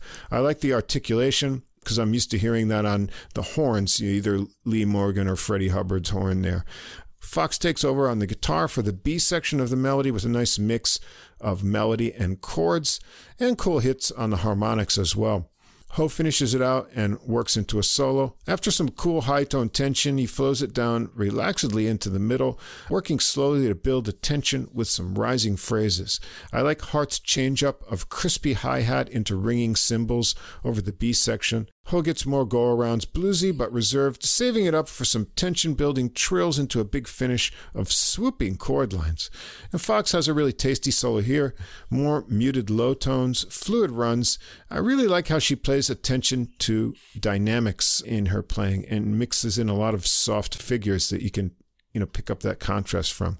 She has a couple cool sections of working shorter repeated descending phrases. And when they take it out for another round of the tune, Ho starts it out over just the bass pedals, and that gives it a cool contrast from the beginning. And then Fox brings back in that guitar riff the next time around, and they have some fun with a double time feel for the B section this time, and some speedy guitar. Yeah, it's a very nice version of this famous tune. Track three, we go back to Fox's Originals Blues for Less. It's a loping tune with a lazy groove. Fox starts it out with a repeated low lick into chords for four measures, into four more bars of chords where Hart starts a groove with a click on two and four. Fox plays the 16 bar bluesy melody line, and Ho has a synced up harmony part. It has interesting chord changes and cool stop time in the 9th through 12th bars for some double time tumbling guitar lines. The Fox builds up a slow burn here, getting more animated with faster figures the second time around, and ending with extended descending figures. Ho's in a bluesy mood for this one, tying melodic phrases together, working up higher for some speedy lines, then getting that kind of Leslie sound going for some big chord hits in a climax. They take it out with another lope through the melody, holding out a couple final chords for Fox to get some speedy final picking in. Track four is called Judy's Song. This is a slow ballad tune. Uh, Hart has the brushes making soft textures, and Ho's bass pedals make a fat low end, over which he has the sort of uh, bars set up to make a dark organ sound that swells under Fox's guitar. I think it's a 32 bar melody, but I was really too distracted to keep my place by all the cool mm-hmm. things that Fox was doing here. She plays the melody line with tasty double stops, inventive fills, little harmonics for embellishment, and continues straight on for another round of soloing, always sounding fluid, but with lots of variety of tone and attack on subtle lines. It's a very pretty and lush tune. Track 5 is Pack of Lies. This one starts out with an intro of some rhythmically unpredictable, syncopated unison guitar and organ lines, accented by Hart, and finishing up on a drum roll and a hit. Then we're into an intense Latin minor groove. The melody is hypnotic. A line is played by Fox and Ho, syncing up the bass pedals. It's an AABA form with the swinging B section to contrast with that Latin feel, and Fox doing some fun, forceful chord work over the walking bass changeup. Hart's changing up the groove nicely and mixing in a lot of fills, and Fox is up first for a solo. They keep the rhythm feel changeups going underneath. What I like about Fox's solo here is the extended lines she connects that seem to go over the phrases that you would naturally feel in the form. It just seems like ideas are overflowing into the next line. Uh, she finishes with some chord work with some fun hesitation uh, in the rhythms there. Ho starts out with some rhythmically fun ideas. He gets bluesy, he works it into a chordy climax. And then Fox has some fun trading eights and then fours with Hart. It's really playful stuff, and they take it out with another run through the melody. Track six is called Blues for Us. And Ho starts this one out with a low and slow bass line for four bars, setting up another minor blues groove. And then we get something unique here. It's a 10 bar blues, not, not a 12 bar blues, but only mm. 10. It sounds it gets in C minor, but instead of going to a a four chord, like a regular blues, you're going to get like this modal shift in the fifth bar. And then the last two bars have this neat descending guitar chord figures over stop time. Uh, pretty neat. Fox has a really settled, relaxed feel, starting her solo with double stop ideas, bluesy licks, a nice line of descending figures that get moved higher each time. There's a great high point of rhythmic one, two, even rhythm exchanges between guitar and organ and drum hits. Really nice interplay. Ho starts his solo out very chilled here. Then he really works up the tension with some scurrying lines and high register riffs around an A note up there. Some cool trills. Fox comes back with muted melody riffs uh, to start a final run through. That's a different and really tasty blues tune.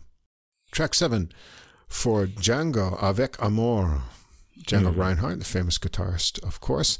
We switch here to acoustic for the rest of the recording.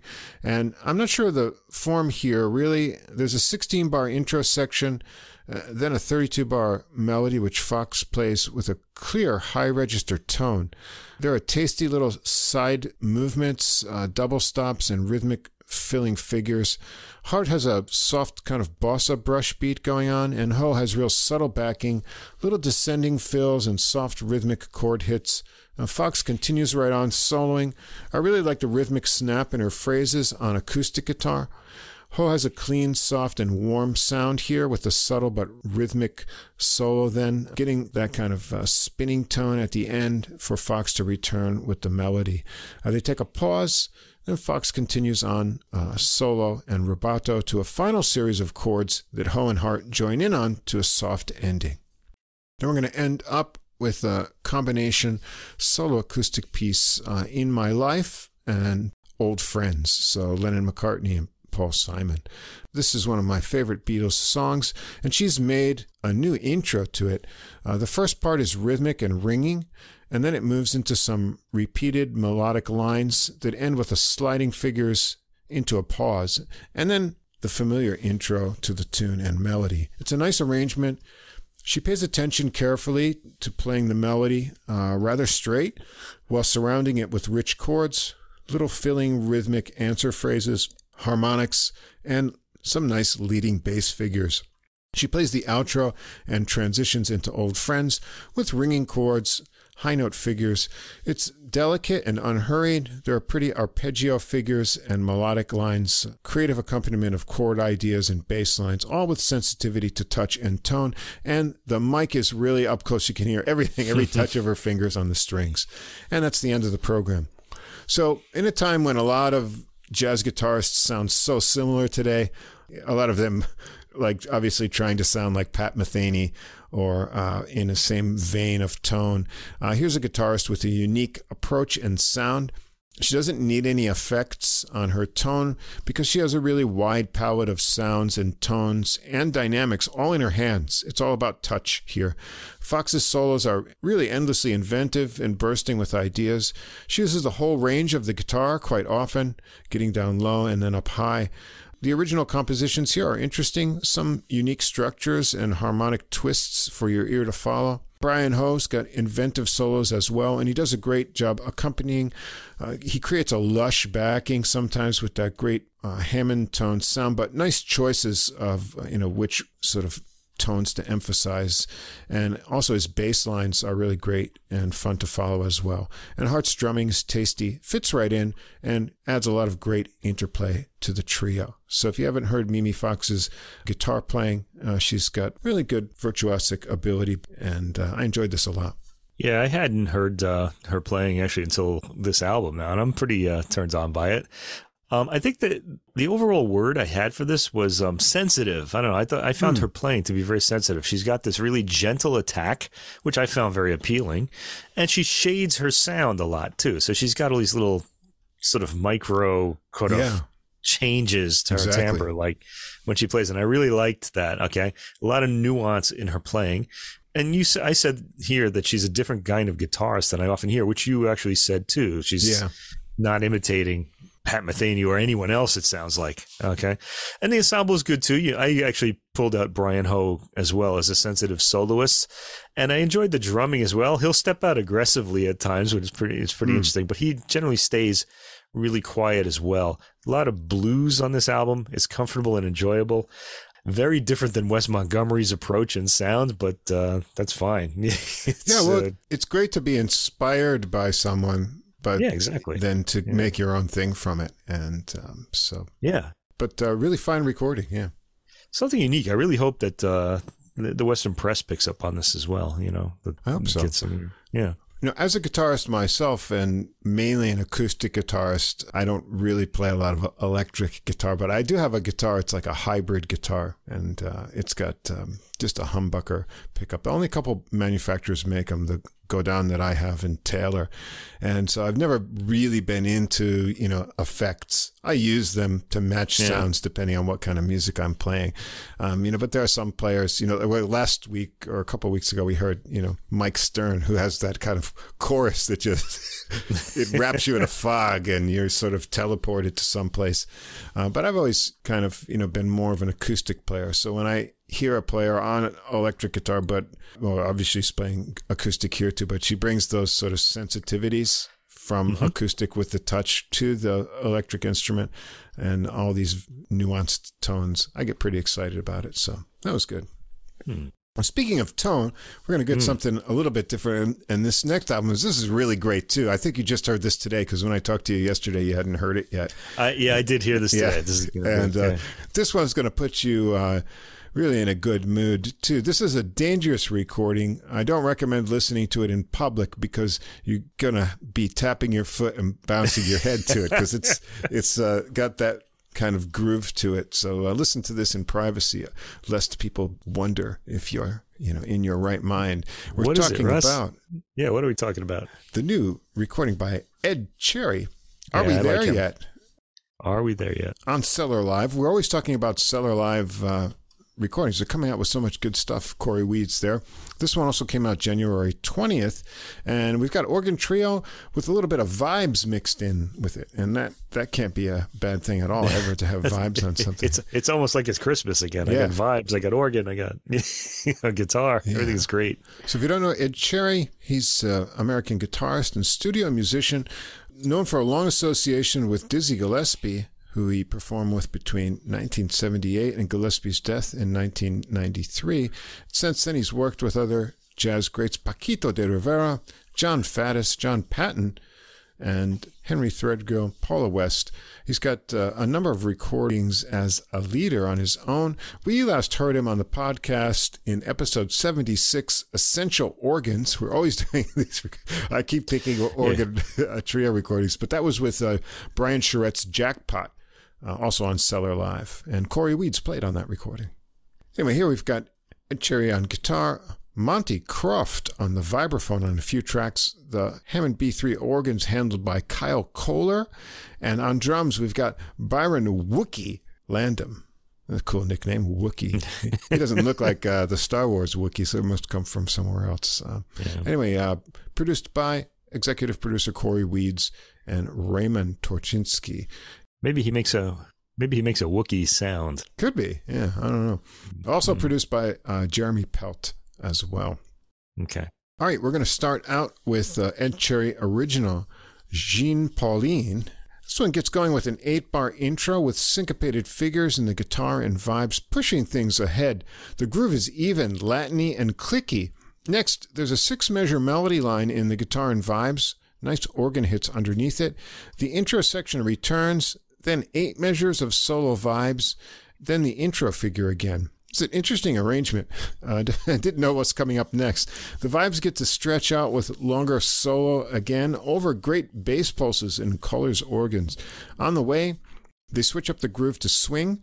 Croft has some speedy and exciting vibes going on here. They switch it back to the Latin groove, and Cherry gets some rhythmic chords into the short melody line we heard at the beginning, and then he's up for a solo. He starts with snappy rhythmic figures. What a great warm tone uh, he has on the guitar. It shifts into swing and he gets more bluesy. Works out tasty double time lines, shifting back into the Latin groove for a little melody line with vibes into an organ solo. Here, Koehler's using a deep and dark tone that really draws you in. It's playful and rhythmic to start, getting more bluesy with a shift to swing, choppy, and then some cool trills. Back to Latin again with a change of tone and another run through the melody line and the intro section a couple times to finish it. Really nice grooves to get things going on this recording. Next, track two, Ding Dong from organ great John Patton, and this was from his album Understanding in 1968. It's got the same syncopated 8 bar, happy sounding intro as the original. The melody is a funky and fun 8 measure line worked by guitar and organ. And they go around it twice, and then Cherry launches into a solo. Oh man, bluesy and funky rhythmic fun here. After really nice. a pearly high taste Cherry does some awesome chord strumming and diddling around here, fast repeated notes and zippy figures. Gets back to the melody riff for a round, and Koehler joins in before getting his own solo. He gets into some tension building, harmonic ideas, and flowing waves of sound before holding out a long chord and pushing bluesy licks to go around the melody a couple times and riff out on the intro figure for Landham to get some speedy but soft drumming underneath to finish it up. All right, another cover of a guitar, great Grant Green's Green Jeans. This one is made up of a syncopated chord figure that they start out with, Cherry adding tasty solo ideas over it. Then the main melody is the chord figure and alternating call and response figures you hear every time you hear the chord figure itself. Organ and guitar sync and handle them together. It gets hypnotic in an AABA form. The B section is modulated, keeping the same patterns rhythmically. It's a great medium swing groove here, Cherry solos first keeps it cool with lots of space between phrases, some neat bendy note ideas. He uses repetition of riffs to build up tension, and then he gets into snappy chord ideas. Koehler has an edgier and more percussive tone on the Hammond here, and he uses some choppier articulation to go with it for a bluesy and super swinging solo.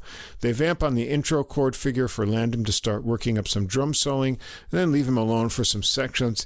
He's got really tight snare work at the center of everything he's doing.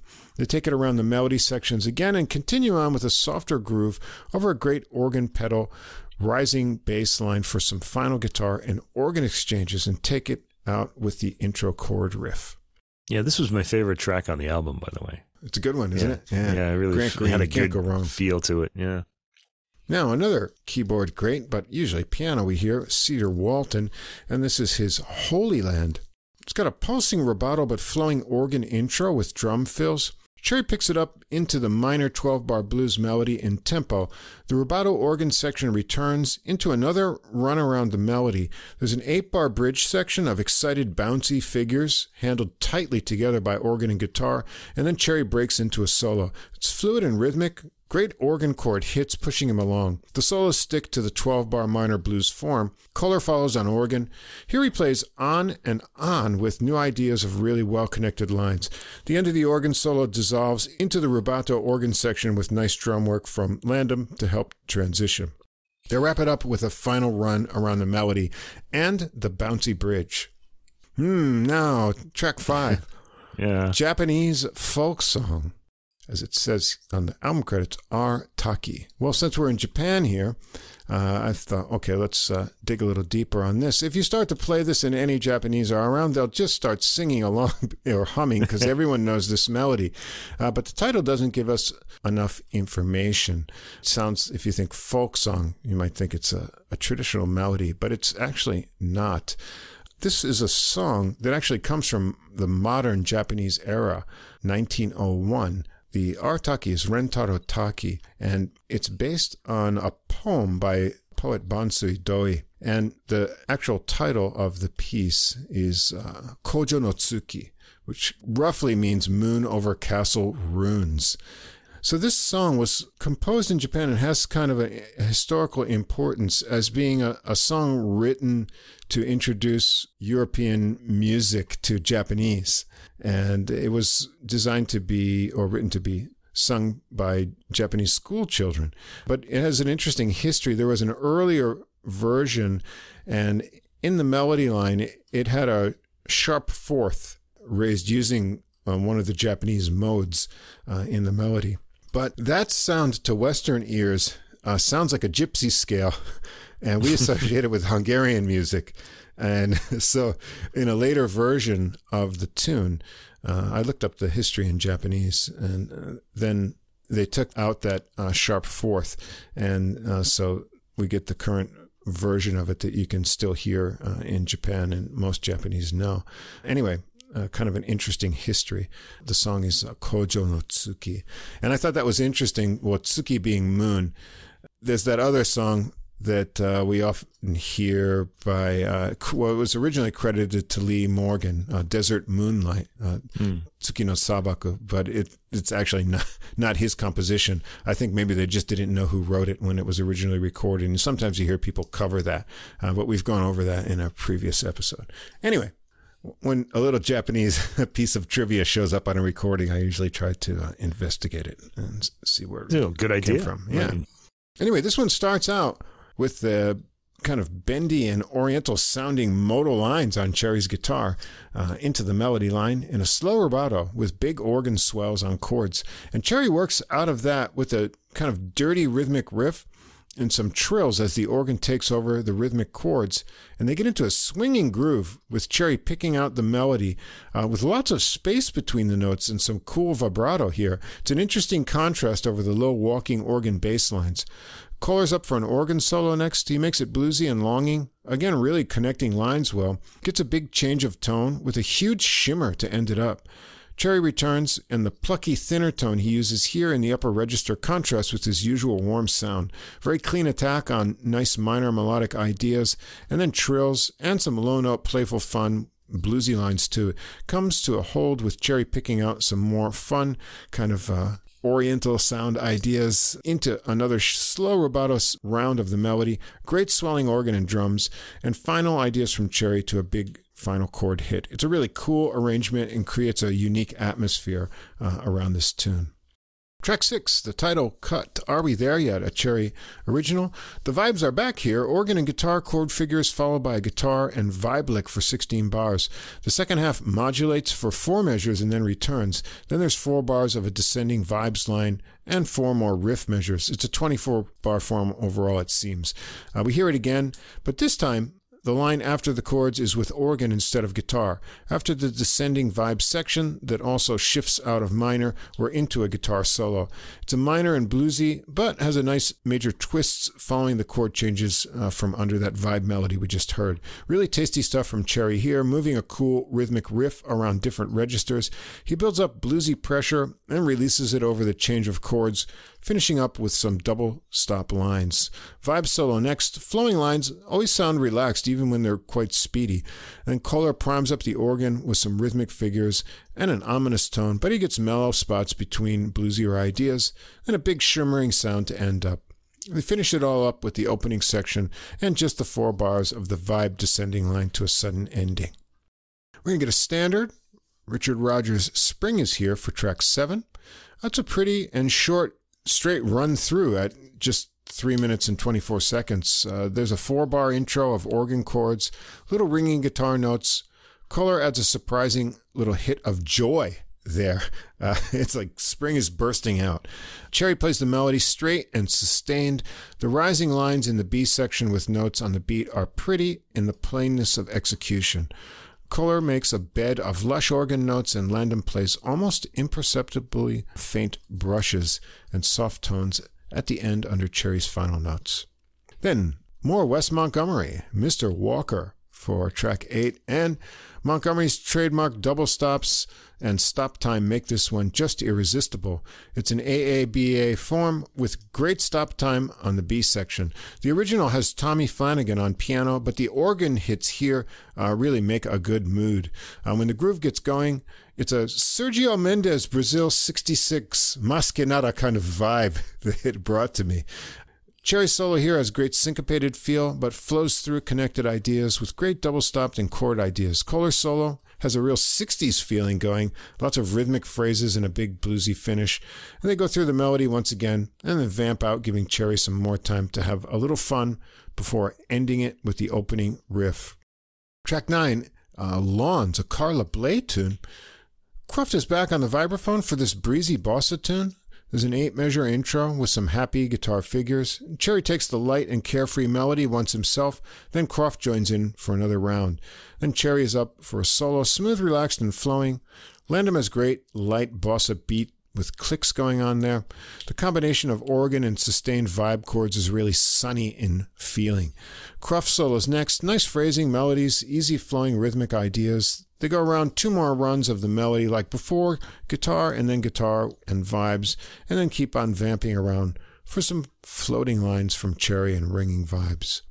And we're going to end up track 10, Tres Palabras, from Cuban composer Osvaldo Fares. This was played by a lot of people, but probably most people came to hear it from Charlie Haden's Grammy award winning Nocturne. I think it was 2001. Cherry gets the groove and atmosphere going with the infectious opening riff of two bass notes and chords for an 8 bar intro. Then he takes the minor melody, a 16 bar form that goes around twice. Koehler has really nice, soft rhythmic chords, getting a little bolero kind of feel going with his figures. Koehler solos first with a clear and percussive tone. This is a really well constructed solo, lots of rhythmic play and some speedy lines working up to a big finish. Cherry's next. Starting really mellow with short phrases of muted tones into bluesy double stops, he connects it back to another round of the melody and some final play over vamping with the opening riff pattern. Great subtle Latin groove all through by Landham and tasty fills. And that's it. It's a really great recording. Uh, Cherry is suave, great honey-toned guitar, always smooth phrases of flowing ideas. Koehler has inspired organ solos, a nice palette of tones uh, on the Hammond, and Landham really nice drum grooves. Uh, Croft's vibes add some extra tonal variety and excitement on a few tunes, and the tune selection is satisfying overall. It's a great program of like a minor blues buffet and some Latin side dishes. And I've got this CD on order. I can't wait for it to arrive. All right. Yeah, this is a really well recorded album too. I thought oh, everything great, just yeah. registers so well, like right up front. I especially was drawn to the organist Kyle Koehler's, Koehler's sound on this album. His presence is noticed when he accompanies, but he's really not, you know, mm. so far forward. And uh, the bass lines are clearly heard throughout. And uh, you were right to tell me to turn the uh, subwoofer on. I did. It sounded great. Yeah. Anyway, the recording captures his solos well, and he's a bit quiet there in his approach. Uh, Cherry has a very bluesy approach. I've I've been listening to him for some time actually. Um, I like his playing a lot. He always sounds good, and here's no different. Articulates nicely, gets a lot of expression in his tone, and it really hits me in the right place. It it can mm. his playing can really lift you up. The vibraphonist Monty Croft is an excellent addition to this trio. He gets yeah. a which uh, you know because he's not on every track but he gets this really beautiful rounded tone. He's got a sort of gentle attack and plays melodically a lot. This was really enjoyable, and uh, I'll have to put this one on order, order myself. It sounds great. It's a great recording, but this yeah. one, that organ really, it gives you that bath of sound, and it's a warm bath, you know. Right. And, um, yeah, he's very present. I liked that a lot. Yeah, yeah really good. So we're going to go from that kind of warm bath to something a bit edgier to to close out uh, yeah. the organ trio. Mm. Uh, like I said, we got a lot of variety in uh, this format, and we're going to go to Dave Stryker's new release, Prime. This is on his own label, Strike Zone Records. Now, this is out. Today is February. What is today? Fourth, fifth. Today is the fourth for us. Fourth for us, and this is yeah. listed as out February 3rd, and it is on Amazon. You can order the CD. Uh, however, on Deezer and Spotify, they only have the title track still. It is listed on huh. Apple Music. I don't have the paid Apple Music because we use Deezer. Apple Music has the tracks up. I assume you can listen to them, but it lists the date as February 10th. Yeah. So maybe oh, the wow. CD came out. I, I, assume you'll be able to hear it on Spotify and uh, Deezer soon. Anyway, thank you to Jim Eigo at Jazz Promo Services because we've had this for a while, an advanced copy, and have been enjoying listening to it. And now we're going to talk about it tonight. So mm. we last heard Dave Stryker back in episode 46, Fretboard Free for All.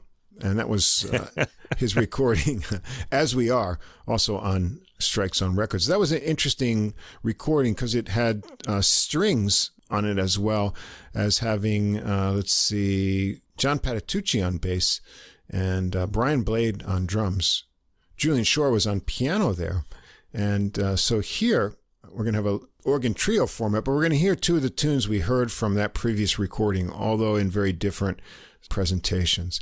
And so Stryker, originally from Nebraska, but he came to New York in 1980. He's got more than 30 albums uh, under his own name, as well as uh, long associations playing with Stanley Turrentine, Jack McDuff, uh, Steve Slagle. And on this recording, we've got Jared Gold on organ, and we've got McClenty Hunter on drums to round out the trio.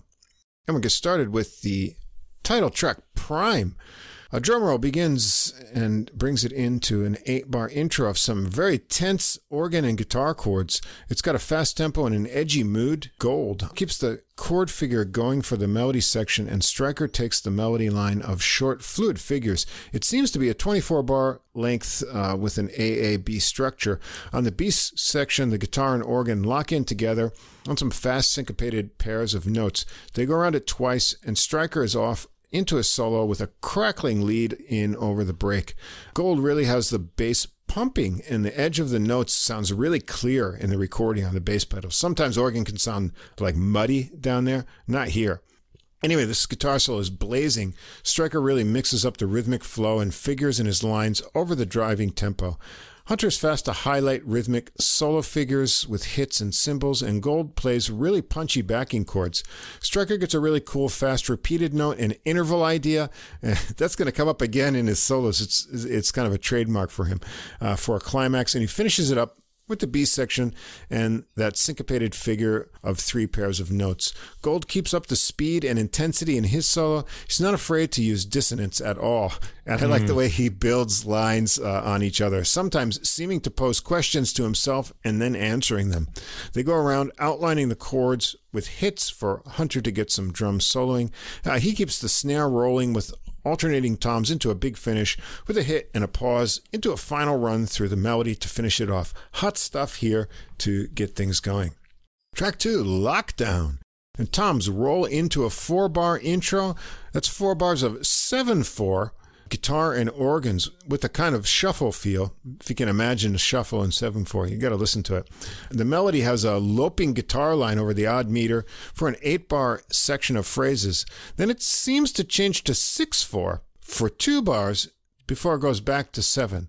Now, this is very interesting. they go around the structure twice. Stryker comes out of that with some solo lines, uh, and then he hands it over to Gold. He really stacks up some notes into tension building chords, skittering lines. They seem to extend that 6 4 part to four measures in the solos. I don't know. Maybe I'm not good at counting, but it you figure it out. Yeah.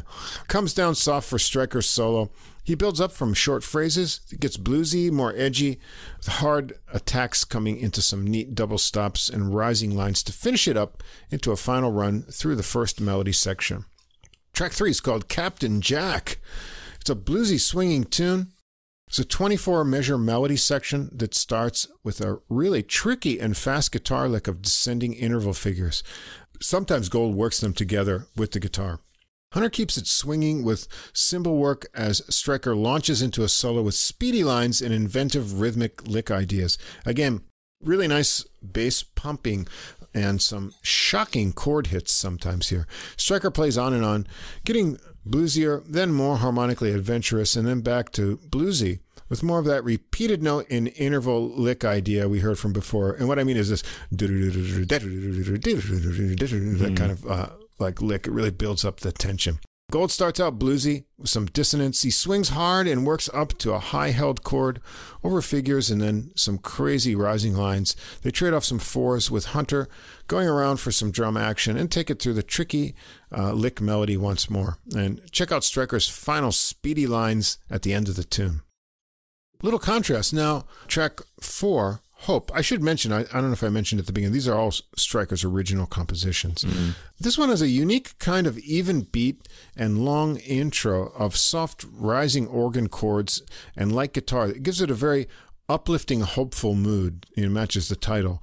The 16 bar melody has matching uplifting phrases in the guitar that seem to pick up and then set something down, like step by step. It's almost like I feel like your mood is being carried up you know, the stairs by the shape of the melody. Uh, Stryker goes around twice and Gold once, and then once more for Stryker. And Gold gets a solo. He has some interesting rhythmic play, really snappy at first, and then some more syncopated and darting phrases before a soft ending. Stryker's a really mellow tone on this one, fluid flow uh, right through, getting more syncopated bounce with repeated note and figure ideas towards the end. And he continues on through two more melody runs. And Gold has another run, and a Stryker, a final goal. But it's a really uplifting kind of uh, shape to the phrases in this tune. Track five, As We Were, and this one had a string arrangement for the opening on his previous release. It was on that album too. Uh, so we heard this before. Very different here. Gold starting it out with some solo rubato organ over deep bass pedals. First clean toned and then adding in some whir onto the sound. Stryker enters with the melody in tempo after about a minute. It's a gentle, slow, and contemplative 16 bar theme. The repeated phrase in bars 9 and 10 and then 11 and 12 gives like the impression of pondering a question about something. Nice light brushwork from Hunter underneath. Stryker continues on improvising with gentle, fluid lines. Gold gets a go around with more animated and intense in mood kind of ideas, and then some speedier figures, but he brings it down soft with a, some final fading chords for Stryker to do some more melody work, adding in double stops a bit this time and some final harmonics. It's a dreamy and pretty tune. Track six is Mac, and I guess this one is for McClenty Hunter, the drummer, and it has a cool, subdivided, rocky beat to it. The A section of the melody is syncopated chords that give it a feel of pushing ahead. They go around that twice, and the B section has a lot of stop time for the drums by Hunter to f- uh, get in some fills there. Then there's another section with solo guitar lines and some syncopated figures into a final guitar notes and a cool organ bass riff. Gold's up first for a solo, and he works in the syncopated figures from the melody on his way through his solo. Stryker has some nice choppy rhythm guitar going on underneath there, and there's this huge big beat by uh, Hunter on the drums. The final B section gets some fun, funky action into Stryker's solo, great rhythmic ideas, as well as skillful navigating through the chords by Stryker here, and some more of that repeated note uh, and interval lick that he played before. Uh, they take it through the melody again and give Hunter some more drum fun at the end, jamming out over the first melody figures to a couple big hits to finish it up. We're going to get our only standard on here. I Should Care. Axel Stordahl, Paul Weston with lyrics by the great Sammy Cahn, published in 1944. They give it an eight bar intro the kind of pedal tone idea uh, in the guitar. Now, normally we hear this tune as a 4 4 ballad, but here we've got a 6 8 feel going that kind of makes it bounce along nicely. Very soft brushwork sketching it out from Hunter, and Stryker has a nice slidey kind of double stop idea going on the melody. Uh, Gold takes a strain of the melody too before Stryker finishes it up, but then passes it back to Gold for a solo. He playfully uses a lot of ideas from the melody, uh, and he has a lot of harmonic and rhythmic fun on this one. Bringing it way down soft to transition to Stryker's solo, he works out of the lower register into rhythmic double stop ideas back into the melody, and then jam out at the ending, building it up for some really cool double stop fun and then a soft ending. Track 8 is called Deep. The 8 bar organ chord intro over Hunter's clicky Latin groove set up a samba feel. The melody is a 16 bar section with nicely leading sets of repeating one bar guitar phrases and two bar answers. The last four bars go into some syncopated phrases where the steady samba beat breaks up. Things get flowing again, and Stryker gets going on a solo of lines that pulsate over the Latin groove in waves of double time phrases. He really connects the ideas up through this one, finishing up over the syncopated section. Gold is bouncy and upbeat phrases to get things going, some zippy lines, but overall very melodic, and ending up with a run of syncopated chords. They trade off with Hunters a bit before getting another run through the melody, and wait for the final organ swell with a hmm. huge deep bass at the end of this tune. And we're going to end up track nine, Dude's Lounge. and, uh, Stryker starts it out with some solo rubato guitar, mixing bluesy leads and chords under phrases. Very tasty stuff. And a final turnaround lick brings everyone in at about a minute and 40 seconds with Hunter beating in a shuffle groove. The melody's 12 bar blues with some interesting chords and a unique final phrase. Gold solo's first, bluesy but harmonically adventurous over Stryker's fat rhythm chords, and a huge beat here by Hunter. Uh, he really builds up the tension with some held out chords on the organ. Stryker solos next, a real burner of a solo, getting bluesy, rocky, but with some cool harmonic adventure and dazzling speedy lines. The final high chord solo section is really percussive and rocking, and Hunter gets some drum time, and he just keeps the groove going, mostly static at first, but after some organ hits, he starts mixing in some tom exchanges, leads it back into another round of the melody and a big finish. A very cool, high energy, rocky blues to end things up. And yeah, so they have uh, an album that starts really edgy, and I think a lot of that is due to Gold's kind of uh, organ style. I, I made I made a comment about this. Yeah. Actually, I'll tell you in a minute. Those yeah. really kind of angsty chords and a lot of dissonance and oppressing rhythms. Uh, there's just a lot of tension that needs to be resolved in Stryker's playing, and uh, it always feels like the solos are really wound up and uh, Gold's got that kind of uh, you know right backing to give that you know real push into things from the start of the album. But we get you know a lot of different moods here too. We get the pretty hope and uh, as we were to break things up, we get some Latiny feels and uh, a little more rocky thing going on here. But great interplay. I think these guys have played together uh, on the road for like 12 years or so. And so you, you pick that up and high energy all the way through. And Stryker's just got really amazing guitar chops and so many ideas. And I, I like how he, you know, the way he phrases, he takes a lot of chances, but he's such a mature and musical player that he always, he can get himself into a difficult spot and just find the right shortcut back in or a long way around and it always just sounds great. So i always enjoy his playing eager to hear new solos by him. The organist by i mentioned what i said about him was uh, that he put in quite a few harsh chords like he was playing the score of a horror movie.